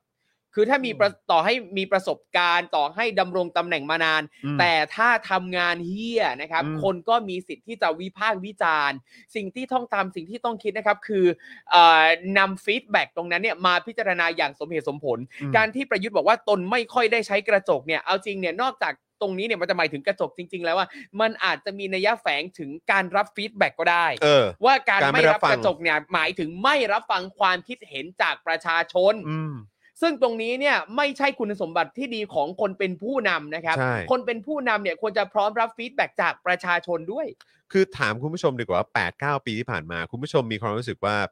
ประยุทธ์อะรับฟังประชาชนขนาดไหน อันนี้อันนี้อันนี้ถามถามความเห็นคุณผู้ชมนะคุณผู้ชม ครับ มีความรู้สึกว่าประยุทธ์อะรับฟังความเห็นของประชาชนขนาดไหน รับรับฟังความเห็นของประชาชนหรือเปล่า ใช่ เพราะว่าแต่ผมอ่ะมีความรู้สึกว่ามันไม่รับฟังอยู่แล้ว อืม เพราะว่าตั้งแต่มันยึดอำนาจเข้ามาคือมันไม่ฟังใคร ครับ เออ ใช่ ถูก มัน ต้อง ฟังแต่พวกมัน ครับ เพราะฉะนั้นคือ ใช่ ตั้งต้นด้วยจุดนั้นเนี่ย ก็คือจะไปคาดหวังให้มันฟังเสียงของประชาชนที่เคารพ ครับ ในเรื่องของประชาธิปไตยอ่ะมันไม่ฟังอยู่แล้ว ครับ เพราะมันยืนอยู่ข้างเผด็จการ อืม มันอยู่ข้างแอนตี้ประชาธิปไตยไง ครับ มันอยู่ข้างแอนตี้ดิโมคราซีอ่ะ ครับ มันอยู่ ประชาชน ข้างนั้นตั้งแต่ต้นไง ประชาชนไม่ได้เป็นนายเขาอะเนาะ ใช่ เออนะอยู่ตรงข้ามกติกา ครับผม อยู่ตรงกะอยู่ตรงข้ามความเป็นสากลน่ะ ครับ เพราะฉะนั้นคือแบบอะไรที่เป็นสากลอ่ะ มันไม่ฟังอยู่แล้ว มันไม่เอา ครับ อยู่แล้ว แล้วมันไม่คิดจะฟังด้วยอ่ะ ครับ ใช่ไหมฮะ และเห็นเลยนะอย่างอย่างอย่างที่เราเห็นกันในข่าวบ่อยๆนะครับว่าเวลาประยุทธ์ไปไหนเนี่ยแล้วเวลามีประชประชาชนออกมาร้องเรียนออกมาเรียกร้องออกมาวิพากษ์วิจารณ์การทำงานของประยุทธ์ในที่เป็นเชิงเชิงนกาทีฟเนี่ยโอ้โห ประชาชนคนนั้นโดนอะไรอ่ะ โดน อืม จับโดน อืม ไล่โดน อืม นั่นนี่นู่นต่างๆ นานา แล้วคือสุดๆเลยนะคือ8ปดปีที่ผ่านมาแม่งยังไม่กล้าไปออกสื่อ อืม ในลักษณะของการนั่งตอบคำถามเลย ใช่ครับ อืม รายการซอฟต์ๆละมุนละมุนแบบสป็อกดักเนี่ยมาเหอะนะครับ เออ ไม่ต้องกลัว คือแบบ ไปช่วยขายของหน่อย ช่องปกติทั่วไปมึงยังไม่กล้าไปเลย ครับ เพราะฉะนั้นก็คือ เรา แบบ ไม่เคยเห็นเลยนะมัน ไม่เคย มีแต่แบบว่าที่แบบเป็นช่วงรายการตัวเองอะ ครับ ตอนเย็นอะไรแบบเนี้ย โอ้ ที่แบบว่าก็เอาคนของตัวเองมาเป็นคนนั่งคำถามเอ่อตั้งคำถามหรืออะไรอย่างเงี้ย เออ ถามคำถามหรือแบบโยนคำถามให้ตัวเองตอบ ครับ อะไรอย่างเงี้ยแค่ น่าจะ นั้น ไป น่ะ ออกรายการพี่ยุทธพี่หนุ่มอะไรบ้างเนอะ ใช่ น่าจะโอ้โหเฮฮาปาร์ตี้เลยทีเดียว แต่ ครับ เพราะเพราะทุกวันนี้ก็คือพูดได้ตรงๆนะ เออ ตามความรู้สึกในฐานะประชาชนที่อยู่กับไอเนี่ยมา 8 9 ปีเนี่ย ครับ เออ ก็คือว่าจากแนวจากมุมมองของประชาชนคนหนึ่งเนี่ย ครับ รู้สึกว่าก็คือไม่กล้าไง อืม แค่นั้นเลย ครับ อ๋อ หรือจะใช้คำที่สเต็ปขึ้นไปอีกขั้นหนึ่งก็ได้ที่อาจจะอธิบายได้ชัดเจนกว่าก็คือขี้ขลาด ครับ เท่านั้นเอง อืม แค่นั้นเลยครับ คือมันเป็นการตอกย้ำไม่ใช่ว่า มึงยุ่งหรือมึงอะไรไม่มี เออ เสาร์อาทิตย์มึงยังอยู่บ้านเลย ครับ เออ เฮีย จะมาอ้างว่าพูดไม่เก่งเลยไม่ไปออกสื่อเน้นทำ ไม่ อย่างเดียว เกี่ยว อันนี้ก็ไม่ได้นะค ค รั รั บบ เพราะไอ้ ผม ที่เห็นเนี่ยไอ้ที่ทำเนี่ยก็ไม่ดี แล้วอย่ามามุกนี้กันทั้งหมดนะค ค รั รั บบ อีอะไรผอบอสูงสุดกับพูดไม่เก่งก็เลยเปิดเพลงให้ฟัง เพอเจอ มึงบ้าเปล่า ครั พู บ ดไม่เก่งเลยเปิดเพลงให้ มึง ฟัง บ้าเปล่ามึงบ้าเปล่า เออวันก่อนถ่ายรายการกับคุณจอนแล้ว เออ แบบว่า อะไรของมึ ลู ง กนี่น่าเฮียมาก ครับ มุกอะไรของมึง อื พูดไม่เก่งเปิดพูดไม่เก่งฟังเพลงดีกว่า ครับ หนักแผ่น ดินหนักแผ่นดิน วนอยู่แค่เนี้ย ต้ ฮะ องเสียงสันติ เออ รุนเพมาด้วยนะฮะ ครับผม ส่วนเรื่องสิ่งก่อสร้างนะครับ ประยุทธ์ชี้แจงว่าโครงการสร้างแท่นประดิษฐานพระบรมราชานุสาวรีย์และงานปรับปรุงภูมิทัศน์นะครับ เดิมมีการซื้อจัดจ้างใช้จ่ายงบประจำปี5อ่าใช้จ่ายงบประจำปี 59 ล้านบาท ภายหลังการทำสัญญาระหว่างก่อสร้างคู่สัญญานะครับ ก็ได้แจ้งความประสงค์ที่จะบริจาคสิ่งปลูกสร้างให้แล้วเสร็จ โดยไม่ขอรับเงินค่าจ้างที่ระบุไว้ในสัญญา ซึ่งงบที่ตั้งไว้เนี่ยก็ได้ส่งคืนแล้วประยุทธ์บอกว่าขอชี้แจงสั้นๆก็แล้วกัน เออเออง่ายดี เออ ไอ้งานแค่นั้น นะครับ อ่ะ คราวนี้มาต่อกันที่คุณจิราพรสินทุไพรนะครับ คนนี้ก็แซบครับนะฮะ พักเพื่อไทยครับ โอ้โห จัดหนักเลย อภิปรายไม่ไว้วางใจประยุทธ์ในประเด็นเหมืองทองอัครา อ่า เรื่องนี้ก็ไม่จบครับ ครับ นะฮะเพราะว่ามันจะกลายไปว่าประชาชนต้องมารับผิดชอบ อืม ความชิบหายนี้แทนประยุทธ์หรือเปล่า ครับ นะครับนะฮะในประเด็นของเหมืองทองอัคราครับ ว่าจนถึงตอนนี้อนุญาโตตุลาการเลื่อนการอ่านคำชี้ขาดไปอย่างไม่มีกำหนด แสดงให้เห็นว่าความเสียหายที่เกิดขึ้นยังไม่ยุติ และมีแนวโน้มจะลุกลามบานปลายไปอย่างไม่มีที่สิ้นสุด ครับ คุณจิรพรกล่าวนะครับว่าจากเอกสารราชการที่ไปหามาเนี่ย พบว่ามีการคัดค้านเรื่องการใช้คำสั่งคอสช ตามมาตรา 44 ของประยุทธ์อย่างน้อย 9 ครั้ง คือมีพาร์ทของข้าราชการเนี่ ค ย รับ ที่เขายื่นหนังสือไปบอกว่าท่านครับ อย่าใช้เลยครับไอ้ม 44 เนี่ย แบบอย่าใช้เลยครับ เดี๋ยวมีปัญหาเดี๋ยวมันมีอะไรตามมาแน่ ซึ่งส่งเอกสารที่แบบบอกว่าอย่าใช้เลยเนี่ย ครับ ถึง 9 ครั้งด้วยกันนะ อย่างเช่นจากกระทรวงอุตสาหกรรม กระทรวงพาณิชย์สำนักอ่ะเอ่อสำนักงานอายการสูงสุด คือเขามีความเห็นว่าไทยเนี่ยมีโอกาสแพ้คดีเหมืองทองอัคราสูง แต่ประยุทธ์ไม่เคยฟังครับ ครับ กลับบอกว่าไทยเนี่ยไม่สามารถทำตามข้อเรียกร้องของบริษัท Kingsgate ได้ อืม จนมาสู้นะครับเอ่อเอ่อโทษนะฮะจนมาสู่การฟ้องร้องในที่สุด คุณจิรพรบอกนะครับว่านอกจากนี้ยังมีบุคคลลึกลับ 2 คนครับ คนแรกเป็นระดับรองนายก เป็นผู้ที่มีความรู้ทางด้านกฎหมาย เอ๊ะใครกัน ใครวะ อืม ที่เป็นแบบเป็นคนที่มีความรู้ทางด้าน สิะ กฎหมายอะ ใช่ เออ ม และอีกคนเนี่ยเป็นอดีตรัฐมนตรีว่าการกระทรวงอุตสาหกรรมนะครับ และขณะนี้ย้ายไปเป็นหัวหน้าพักการเมืองที่เพิ่งตั้งขึ้นมาใหม่ อืม โดยทั้งสองคนนะครับไม่ปรากฏรายชื่อในคณะกรรมการดำเนินการระงงับข้อพิพาทระหว่างราชอาณาจักรไทย กับบริษัท Kingsgate ที่ประยุทธ์ตั้งขึ้น แต่เป็นไอ้โม่งรับคำสั่งจากประยุทธ์ เข้าครอบงำการทำงานของคณะกรรมการจนขาดอิสระครับ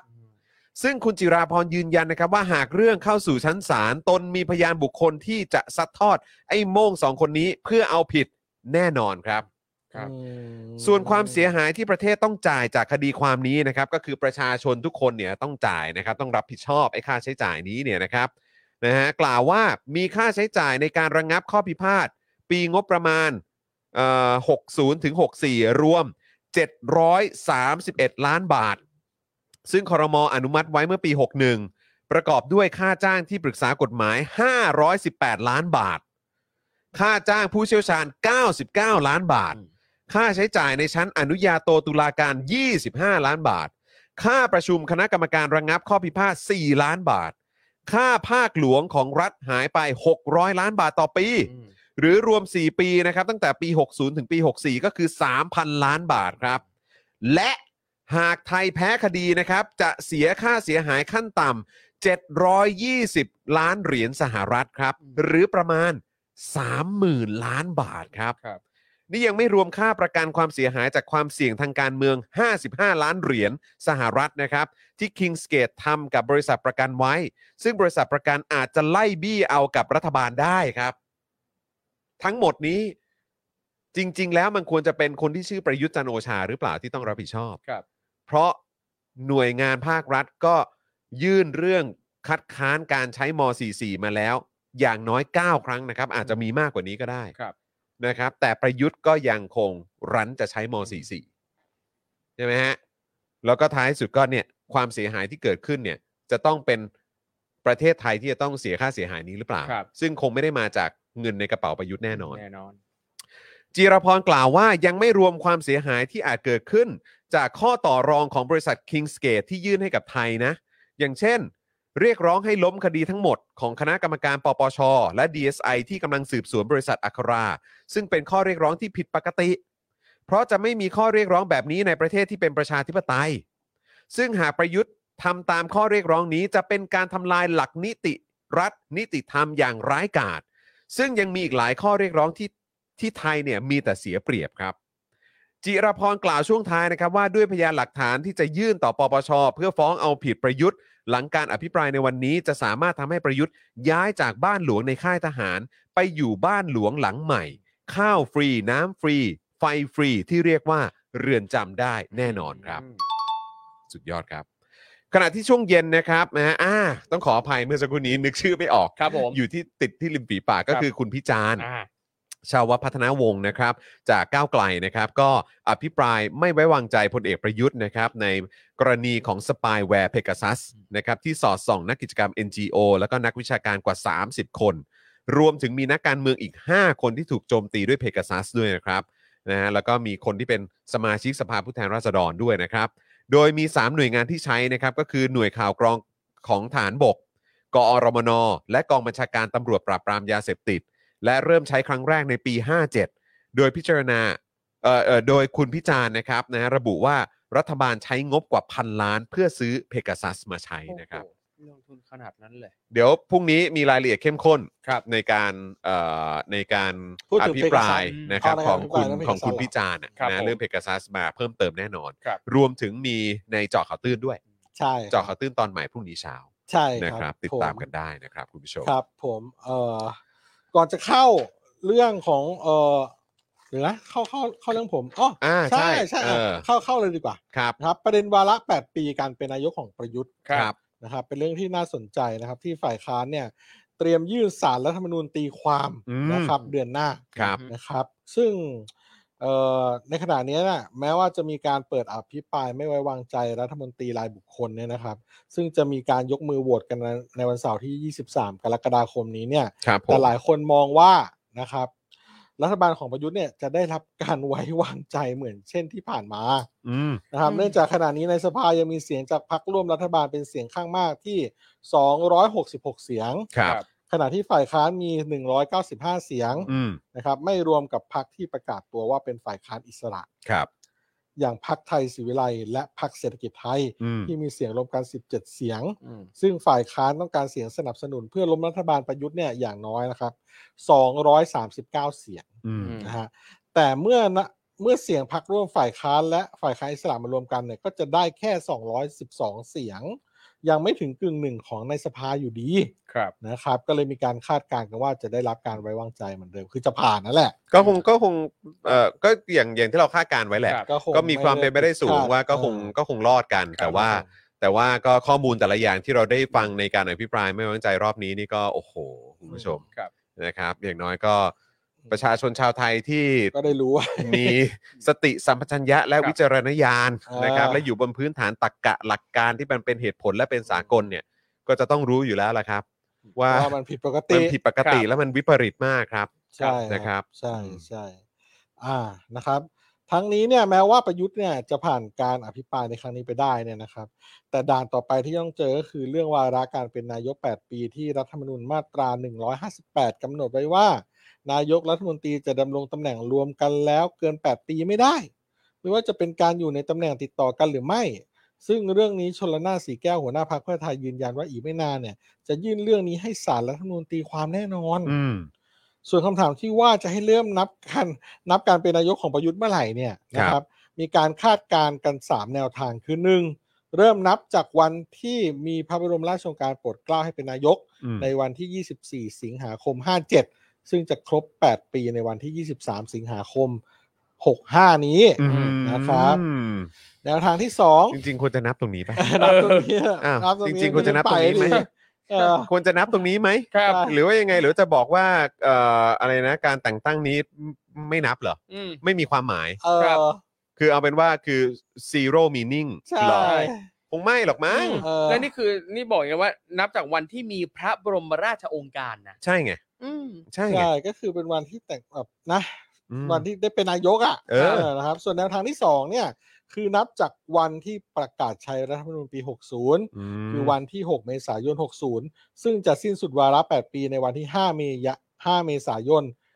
2568 ครับ ซึ่งหากนับตั้งแต่ปี 57 ก็เท่ากับว่าประยุทธ์เนี่ยจะเป็นนายกได้ถึง 11 ปี 11 ปี โอ้ เจ้าช่วยอ้าว โย นั่นแหละ คุณผู้ชมคิดว่ายังไง คิดว่า ค จ รับ ริง ๆ แล้วถ้าถ้าถ้าตามที่เราคุ้นเคยกับเขามาเนี่ยเอ๊ะอะไรเรื่องการได้รับอะไรนะ การแต่งตั้งแบบนี้เนี่ย ครับ เออก็ควรจะต้องนับหรือเปล่านะม เอออ่ะส่วนแนวทางที่ 3 นะครับ หนักสุดเลย คือนับจากวันที่ประยุทธ์ได้รับเลือกจากที่ประชุมรัฐสภาหลังจากการเลือกตั้งปี 62 ให้เป็นนายกเมื่อวันที่ 9 มิถุนา2562 ซึ่งจะสิ้นสุดวาระ 8 ปีในวันที่ 8 มิถุนา2570 อืม ซึ่งหากนับตั้งแต่ปี 57 เนี่ยเท่ากับประยุทธ์เนี่ยเป็นนายกได้ถึง 13 ปี ตายแล้ว เอออยู่ ประเทศ นาน นี้ ๆอีกนิดนะมึงอยู่ไปเรื่อยๆนะครับ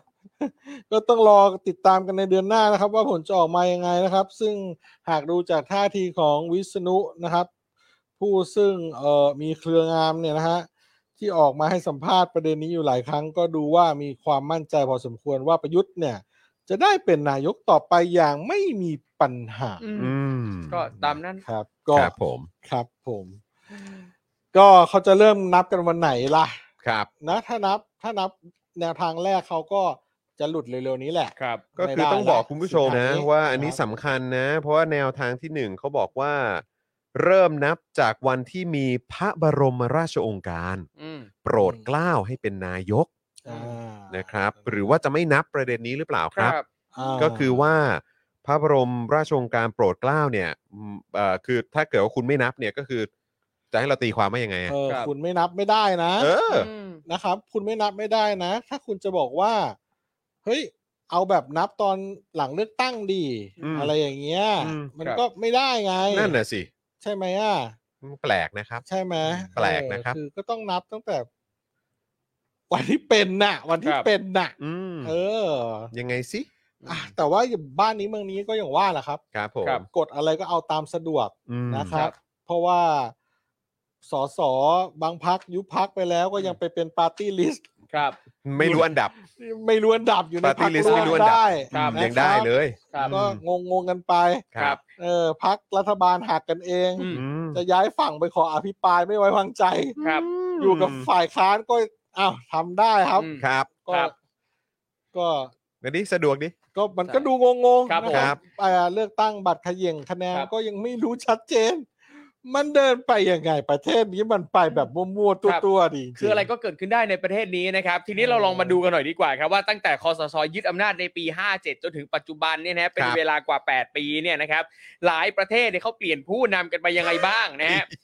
อย่างอังกฤษอังกฤษเนี่ยนะครับมีนายกคนที่ 4 นะฮะในรอบ 8 ปีนะครับ ครับ หลังจากบริสจอนสันเนี่ยลาออก โดยในช่วงปี 57 นะฮะอังกฤษมีนายกมาแล้ว 3 คนคือเดวิดคาเมรอนเทเรซาเมย์แล้วก็บริสจอนสันครับ น่าจะจำได้ที่ ใช่ ที่ประยุทธ์ไปนั่งกุมไข่อยู่ต่อหน้าเทเรซาเมย์อะ ใช่ เออจำได้ใช่ไหมฮะ จนเขามาเป็นบริสจอนสันแล้วอะ ครับผม แล้วจอนสันจะลาออก คือ ครับ คือตอนนี้ก็คือจริง ๆ แล้ว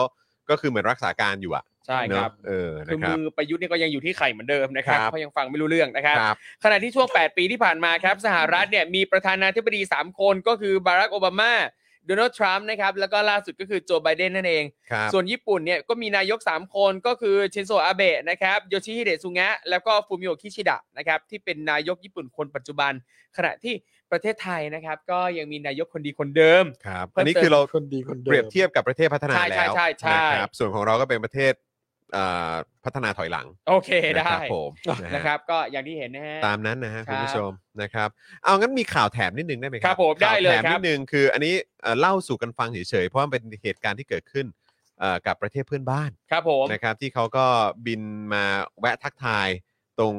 พื้นที่จังหอยของประเทศไทย เอ เรา อแวะทักทายเซฮาย นะค ที่ รับ บ้าน เมื่อช่วงที่ผ่านมานะครับ ครับผม ก็เลยไห อู น เทิๆก็ร์นอูเทิร์น ก็พูดถึงเขาหน่อยนะครับ ครับ มีเหตุการณ์อะไรเกิดขึ้นเหรอครับผู้ ครับ ท ผ อ ม ผู้พิพากษาที่สั่งจำคุกคนที่ออกมาต้านการทำรัฐประหารกองทัพเมียนมาเนี่ยถูกลอบยิงเสียชีวิตครับ ครับผม อืมเมื่อช่วงต้นสัปดาห์ที่ผ่านมานะครับ ก็มีรายงานข่าวว่าผู้พิพากษาเมียนมารายหนึ่งนะฮะถูกลอบยิงจนเสียชีวิตที่ย่างกุ้ง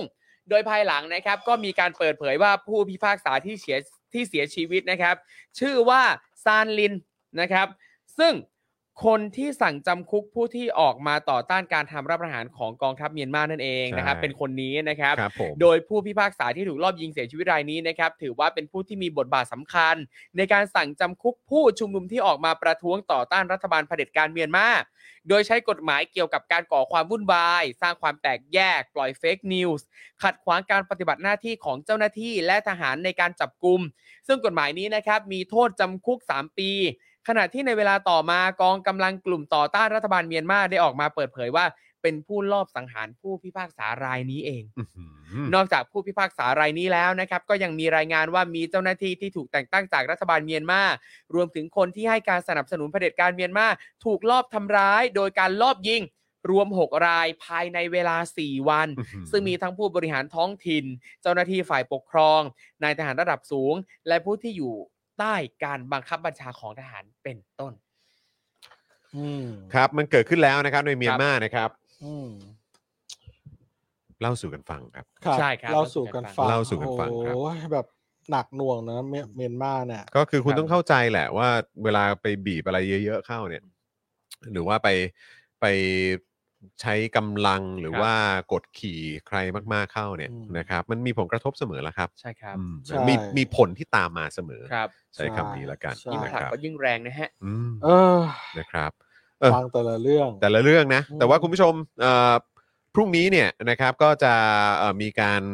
เอ่อรวมประเด็นเกี่ยวกับการอภิปรายไม่ไว้วางใจต่ออย่างแน่นอน เข้มข้นด้วยนะครับนะซึ่งอยากให้คุณผู้ชมรอคอยแล้วก็ติดตามด้วย รวมถึงเอ่อวันนี้พ่อหมอก็มาด้วยเนี่ยก็เลยอยากประชาสัมพันธ์ล่วงหน้าด้วย อ่า ว่าพรุ่งนี้มีประมูลงานศิลปะ วันศุกร์ อ่า ใช่ ใช่ แล้ นะครับ ว เพราะฉะนั้น พก็รุ่งนี้ประมูลเข้าสป็อกดาร์ก อ่าใช่ครับผม อืเพราะฉะนั้มนพรุ่งนี้ก็ติดตามกันได้นะครับนะหลายๆท่านที่เอ่อมาร่วมประมูลเมื่อคราวก่อนนะครับ ก็อย่าลืมติดตามกันนะครับ ในรอบนี้วันพรุ่งนี้เป็นต้นไปนะครับเอ่อตอนประมาณทุ่มหนึ่งเป็นต้นไปนะครับ เดี๋ยวติดตามการเอ่อประมูลกันได้นะครับ ครับผมแล้วก็อ่า อืม ผมก็อยากจะแนะนำนะครับ นี่เออผมกำลังจะถามว่าเมื่อกี้คือเสียงอะไร โอ้ เออ เออมันเป็นปืนนวด เออ นะครับ ผมเดินตัวเตะแล้วก็ไปซื้อมา เออ แล้วพอดีว่านิ้วหน้ากับนิ้วนิ้วก้อยผมมาเหมือนแบบมันชา เพราะว่าเราทำงานคอมแล้วก็ข้อมือมันถูกกดโต๊ะโต๊ะไว้ที่โต๊ะอย่างเงี้ยแล้วมัน เออเออ บิดไป ใช่ บิดมาบิดไปบิดมา ครับ แล้วนิ้วนางนิ้วก้อยนิ้วนางกับนิ้วก้อยมันใช้เส้นประสาทเส้นเดียวกัน อืม มันก็เลยเกิดออฟฟิศซินโดรมขึ้นมา ผมก็เลย อ๋อ ซื้อปืนนวดนี้มามันดีมากเลยนะ อืมม คือพอพอโอ้กดเข้าไปนี่แบบโอ้โหฟินแล้วมันหายชา เหรอ เบาชาลงเยอะ มันมันต้อง ใช่ ตรงตรงจุดไหนบ้างฮะ ก็ตรงที่คุณปวด ตรง อย่าง ที่ ของ ปวด นิ้วนิ้วนิ้วนาง นิ้วนางเนี่ย นิ้วนาง อืม ครั นิ้ว บ นางผมก็ตรงเนี้ย อืม นิ้วนางนิ้วก้อยนิ้วนาง อืม นะสอง มีคน สอง ถามว่านี่คือ GT 200ป่ะฮะ เออ ไม่ใช่ใช่ไหมฮะ โอ้ ครับผม ยนะครับ เอ ปื อ นนวดโอ้ยนะครับ ปืนนวดนะ ไม่ใช่ อ่า GT 200 นะ เออ เพื่อนผมขอลองลองได้ไหม เออ ได้ เออ ได้ เออ ได้ ขอลองหน่อยดิ เจ๊ตื่นเต้นว่ะ อุ้ย อ๋อ เออ พอพอเข้าที่แล้ว มั มัน นก็ ไหม แบบ มันไหม เออ มันก็มันเหมือนกันนะ อ๋อเนี่ยอ๋ออ๋อ เออ เออ เอ โอ้โห อเออ เอาเอาไปใช้แบบนั้นไม่ได้นะครับ เออไหนๆๆผมขอลองหน่อยผมขอลองหน่อย แรมแรผมมขอลองห แร น่อย มนิดนึงแรมนิดนึงนะครับ อ๋อต้องด้านข้างนี้เหรอ เออ ก็ตรงตรงที่เรา โอ้ ปวด โอ้ยฟินไหมฟินไหม อ๋อโอเคเก็ตละ โอ้โห นะมัน โอ้ยนั่นนั่นนั่นนั่นนั่นนั่นคุณจอทำท่าติดใจ มันสามารถจะคลางได้แบบเมื่อกี้จริง ๆ นะฮะ เออไหนไหนขอเสียงข้างคุณจอหน่อย ตาแดงเลย เออมันมันดิเหมือนกันเนอะ อืม โอ้โห โอ้โหแล้วต้องแขน ได้เลย โอ้ โอ้ โห โหเส้นนั้นเหรอ โอ้อ่าก ล้ามเนื้อ เนี่ยฮะเนี่ย ไม่รู้เลยว่าปวด พอพอพอ เอ พอ อเออ เอ เอ อ อ เออ คือไม่บอกยี่ห้อ เออ เพราะว่าเขาไม่ได้ซื้อโฆษณาเรานะ โอ ครับ เค แต่ว่าเอามาใช้ให้ดู เออ ว่ามันช่วย มันช่วยได้ แล้ว มัน หัว ช่วย มัน ได้ มีเปลี่ยน หัวมีเปลี่ยน วู้ หลายหลายแบบนะครับ มีสี่แบบเนี่ย เออแล้วก็ แต่ มีกระเป๋าด้วย แค่ เนี่ย รอบเดียวก็สบายเลยอะ ครับผ เอ ม อกระเป๋านี่ เออ กระเป๋า นี่ นี่ ขนาดเขาไม่ได้สปอนเซอร์นะ ยัง เออ ขายตั้งขนาดนี้นะพี่แอม เออใช่ไม่บอกยี่ห้อนะ เออ แต่ว่าอยากได้เขาเป็นลูกค้า ก็เลยเอามานะครับ แล้วก็อย่างนี้ เผื่อทางเผื่อทางคนนำเข้าเนี่ย ใช่ ไหม เผื่อเผื่อเจ้าของโปรดักต์เนี่ยถ้า เออ คุณรู้ว่าเป็นโปรดักต์อะไรคุณอย่าพิมพ์ในเม้นต์นะ คุณผู้ชมคุณห้ามพิมพ์ในเม้นต์เด็ดขาดว่าคือโปรดักต์อะไร เพราะเขาไม่ได้ซื้อโฆษณา เออเออเออ นะแต่เราอยากได้เป็นลูกได้เขาเป็นลูกค้า อ่า เพราะฉะนั้นเนี่ย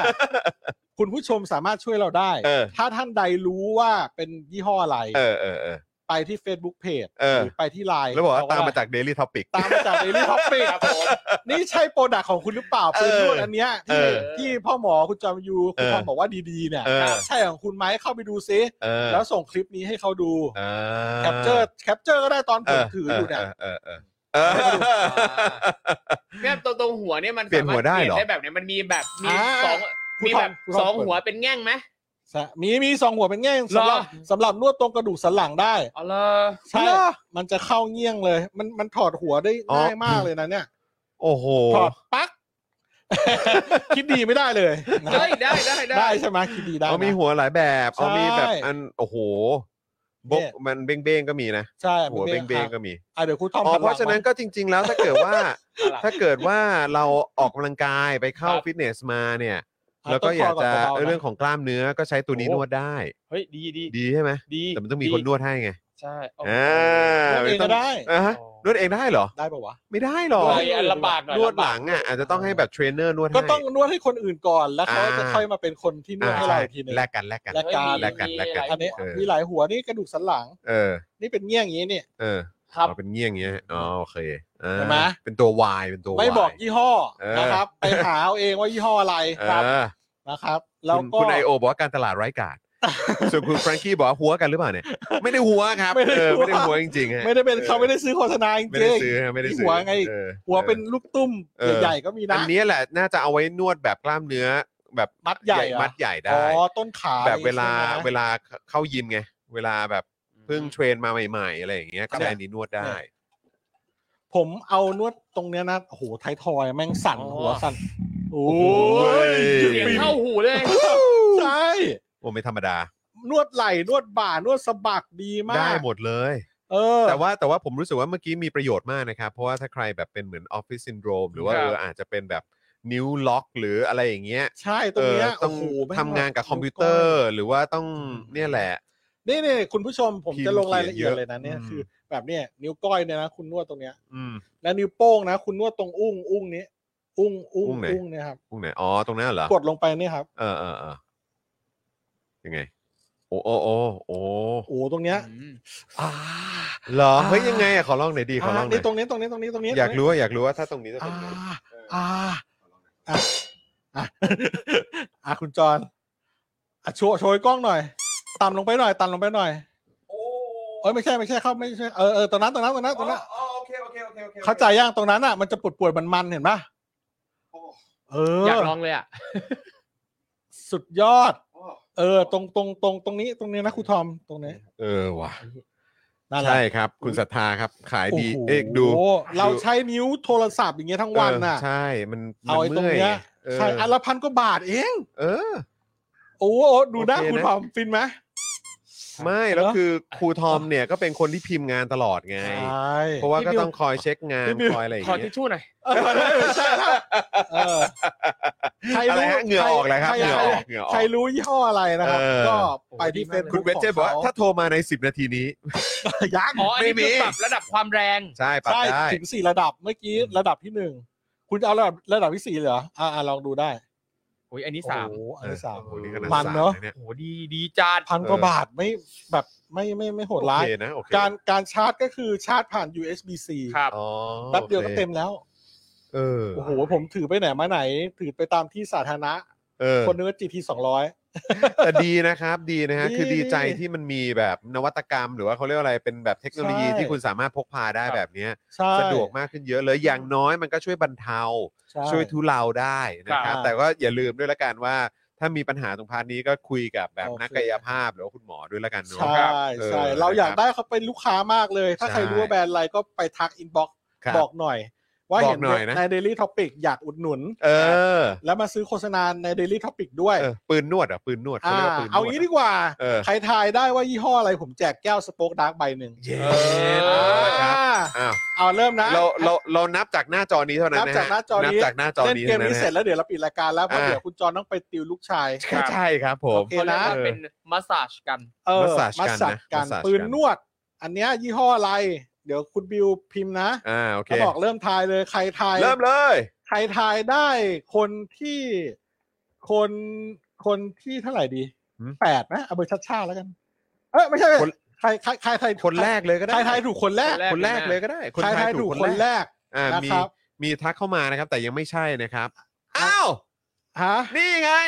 เดี๋ยว มาแล้ว เดี๋ยวก่อนเดี๋ยวก่อนนับนับก่อน นับแล้วนั่นไง มาแล้วมาแล้ว พิมพ์ไปแล้ว มาแล้ว อ๋อเหรอ พิมพ์ว่า เอา เริ่ม เริ่ม ถ่าย ถ่าย ได้ ได้ เล เลยยครับ ใช่ครับผม โอ นะ เค ฮะ เอาแก้วไปหนึ่งใบครับ เอาแก้วไปหนึ่งใบเลย เอาแก้วไป นะ หนึ่งใบครับคุณ แล้วแล้วแล้วแล้ว เบลอะไร เดี๋ยวรี เนี่ย เบล ครีเบลิโอลลิโออ่า ครับผม โอเค ส่วนท่านที่ ะ เหลือผู้ชมที่เหลือสามารถช่วยทางรายการได้นะค ค รั รับ บครับ โดยการไปทักที่อินบ็อกซ์เขาเยอะ สำหรับใครที่จะไปสั่งซื้ออยู่แล้ว อะนะสำหรับใครที่สนใจ ๆ อ่ะ ใช่เอาไม่ไม่หมายความว่า ไม่ใช่ไม่ใช่คือคือมีคุณผู้ชมหลายท่านก็สนใจ อ๋อสนใจเหรอ สนใจอยากจะซื้อเออแล้วก็บอกว่าเฮ้ยมันคืออะไรสนใจอยากซื้อฝากคุณแม่ อ่า อยากใช้เองอะไรแบบเนี้ย เออ นะครับถ้าเกิดว่าไหนๆก็จะไปทักเพื่อ ใช่ใช่ใช่ เพื่ออุดหนุนกับทาง ใช่ แบรนด์นี้อยู่แล้วเนี่ย ครับ ก็บอกด้วยละกันว่ามาจาก Daily Topics นะใช่ เออนะครับผม แล้วถ้าคุณไปสั่งซื้อที่เพจเขาว่า อืม บอกว่าอยากจะซื้อปืนนวดอันเนี้ย อืม นะครับ แล้วมาจากรายการ Daily Topic อ่ะ อืม คุณจะได้ส่วนลด 50%ถ้าคุณขอแล้วเขายอม ถ้าคุณ นะครับ ขอแล้วเขายอม ตกใจหมด นึกว่าได้จริง นึกว่าได้จริง เออโอ้ อ้าว โห อ้าวคุณคุณอะไรนะเมื่อกี้ คุณรี คุณ รีเบลลิโอ Rebellio คุณเดเบลิโอ เออ ทักไปหลังไมค์อินบ็อกซ์เฟซบุ๊กเพจ ครับผม อะไรนะ สเป เออ ซ Facebook Daily Page Topic เป็น Daily Daily Topic Topic อ่า อ่า นะครับ แล้วเดี๋ยวทางแอดมินจะส่งแก้วสโป๊กดาร์กไปให้ถึงที่นะ ค ครั รั บบ ผมนะครับอ่ะขอเสียงปรบมือให้กับคุณรีอะไรนะรีเบลลิโอด้วยนะครั โอ้ที่ตอบบ ถูกครับ เย้ โอเค ไปสั่งซื้อกันเยอะๆนะครับ โอ้ ต้อง โห บอกว่ามาจาก Daily Topic ใช่นะครับ นะ นะครับ เออใช่อ๋อใส่โค้ด Daily Topic โอ้ ได้ ย ได้ มันว่าตรงเนี้ย ได้ส่วนลดเหรอครับ มันลยอะ เออนะ เขา ฮะ ฟินเลยโอเค เดี๋ยวเดี๋ยวเดี๋ยวต้องรอให้เขามามาสนับสนุนเราก่อน ไม่แน่อาจจะมีโปรนั้นก็ได้ครับ ใช่ นะฮะโปรแบบว่า ใช่ ใส่โค้ดส่วนลดได้นะครับ ใช่แล้ว นะฮะ โอ โอ เค เคโอ้โหคุณผู้ชมวันนี้ก็แหมตอนทีแรกก็นึกว่าจะเป็นผมกับพ่อหมอนะ แต่ว่า เออ ดีใจที่ ครู เออ ทอมมา ครูทอมมาข ข อ อ บบ คุณครูทอมมากเลยนะครับ ขอบ คุณมากเลย ครับ คลื่นเคลงคลื่นเคลง งั้นต้องถามไว้ล่วงหน้าไหมว่าแล้วในในในเอ่ออาทิตย์หน้าเนี่ย ครับ จะมีการเปลี่ยนแปลงอะไรไหมมาตามปกติหรือเปล่า จำไม่ได้ จะไม่ ได้ เอ้างั้นเดี๋ยวอัปเดตกัน ได้ วีค ครับ ต่อวีคละกัน ได้ครับ เออนะครับนะ โอเค เดี๋ยวอัปเดตกัน สัปดาห์ต่อสัปดาห์ละกันนะครับ แต่ว่าวันนี้ดีใจครูทอมมานะครับ แล้วก็พ่อหมอก็มาด้วยนะครับ ใช่ แล้วก็ยังไงเอ่อสำหรับคุณไทนี่ เพราะว่าคุณไทนี่เนี่ยกังวลมาก นางรู้สึกผิดมาก โอ้ยบอกไทยนี่ไม่ ไม่ ต้ อากอยงกั จะบงว อก ล ไม่ ส ต้อง บา กั ย งวล มาก เลยนะครับนะ เพราะว่าไอ้ เออ เรื่องแบบนี้มันเกิดขึ้นได้อยู่แล้ว ครับ นะ ผม ครับ ใช่ นะ ยังไง ครับ ก็ขอให้คุณย่าโอเค คุณย่าไม่ติดละกันนะ เออ ใช่ นะครับ แล้วก็เอ่อรู้สึกว่าวันนี้เหมือนคุณปาล์มเขาไปถ่ายละครเนี่ย ใช่ไปถ่ายละคร แล้วก็จะไม่ได้กลับบ้านด้วยไง เอ ครับผ อ ม นะ เพราะว่าต้องต้องค้างด้วยนะครับ ที่นคร นะ นายก เออ ยังไงก็ส่งส่งแรงใจให้คุณแม่ไทนี่กับน้องเอรีด้วยละกัน น่าจะคิดถึงคุณพ่อมากด้วยนะครับ ครับ นะฮะอ่ะแต่ว่าวันนี้ก็หมดเวลาแล้วครับคุณผู้ชมครับ พรุ่งนี้ฝากติดตามเจาะข่าวตื้นตอนใหม่ด้วยนะครับนะฮะออนกันตั้งแต่ 8 โมงเช้านะครับคุณผู้ชมครับนะฮะแล้วก็ยังมี Daily Topics ตอนเย็นในวันพรุ่งนี้ด้วยนะครับ ซึ่งวันพรุ่งนี้เนี่ยเดี๋ยวก็จะได้อ่ามีการประมูลนะครับสำหรับงานศิลปะของเราด้วยนะครับยังไงก็คอยติดตามกันได้นะครับ คุณธนาโนบอกว่าฉายาใหม่ครูทอมลืมคิวเลยฮะ เออ ลืมคิดลืมจริง แต่ ลืมทุกสิ่งทุกอย่าง แต่สำหรับวันนี้ต้องบอกว่าน่าน่าจะเป็นที่พวกเรา ครับ นะฮะ เออ น่าจะเป็นที่ผม ไม่น่า นี่แหละ จะเกี่ยวกับครูทอม เลืมลืมคิวครูทอม นะครับนะ หรือ ฮะ จริงๆ แล้วผมลืม เอาแล้วเว้ย แต่ก็ดีแล้ว ให้พิสูจน์หลักฐาน แต่ก็ดีแล้วที่วันนี้มานะครับนะวันนี้ก็ขอบคุณคุณผู้ชมมากๆเลยนะครับนะพรุ่งนี้เจอกันนะครับคุณผู้ชม วันนี้ผมจอห์นวินยูนะครับครูทอมงื้อนะครับ ครับ ผมพ่อหมอเจอข่าวตื้นนะครับแล้วก็พี่บิวมุกควายนะครับ เย้ วันนี้พวกเราสี่คนลากันไปก่อนนะครับ สวัสดีครับ สวัสดีครับ Daily Topics กับจอห์นวินยู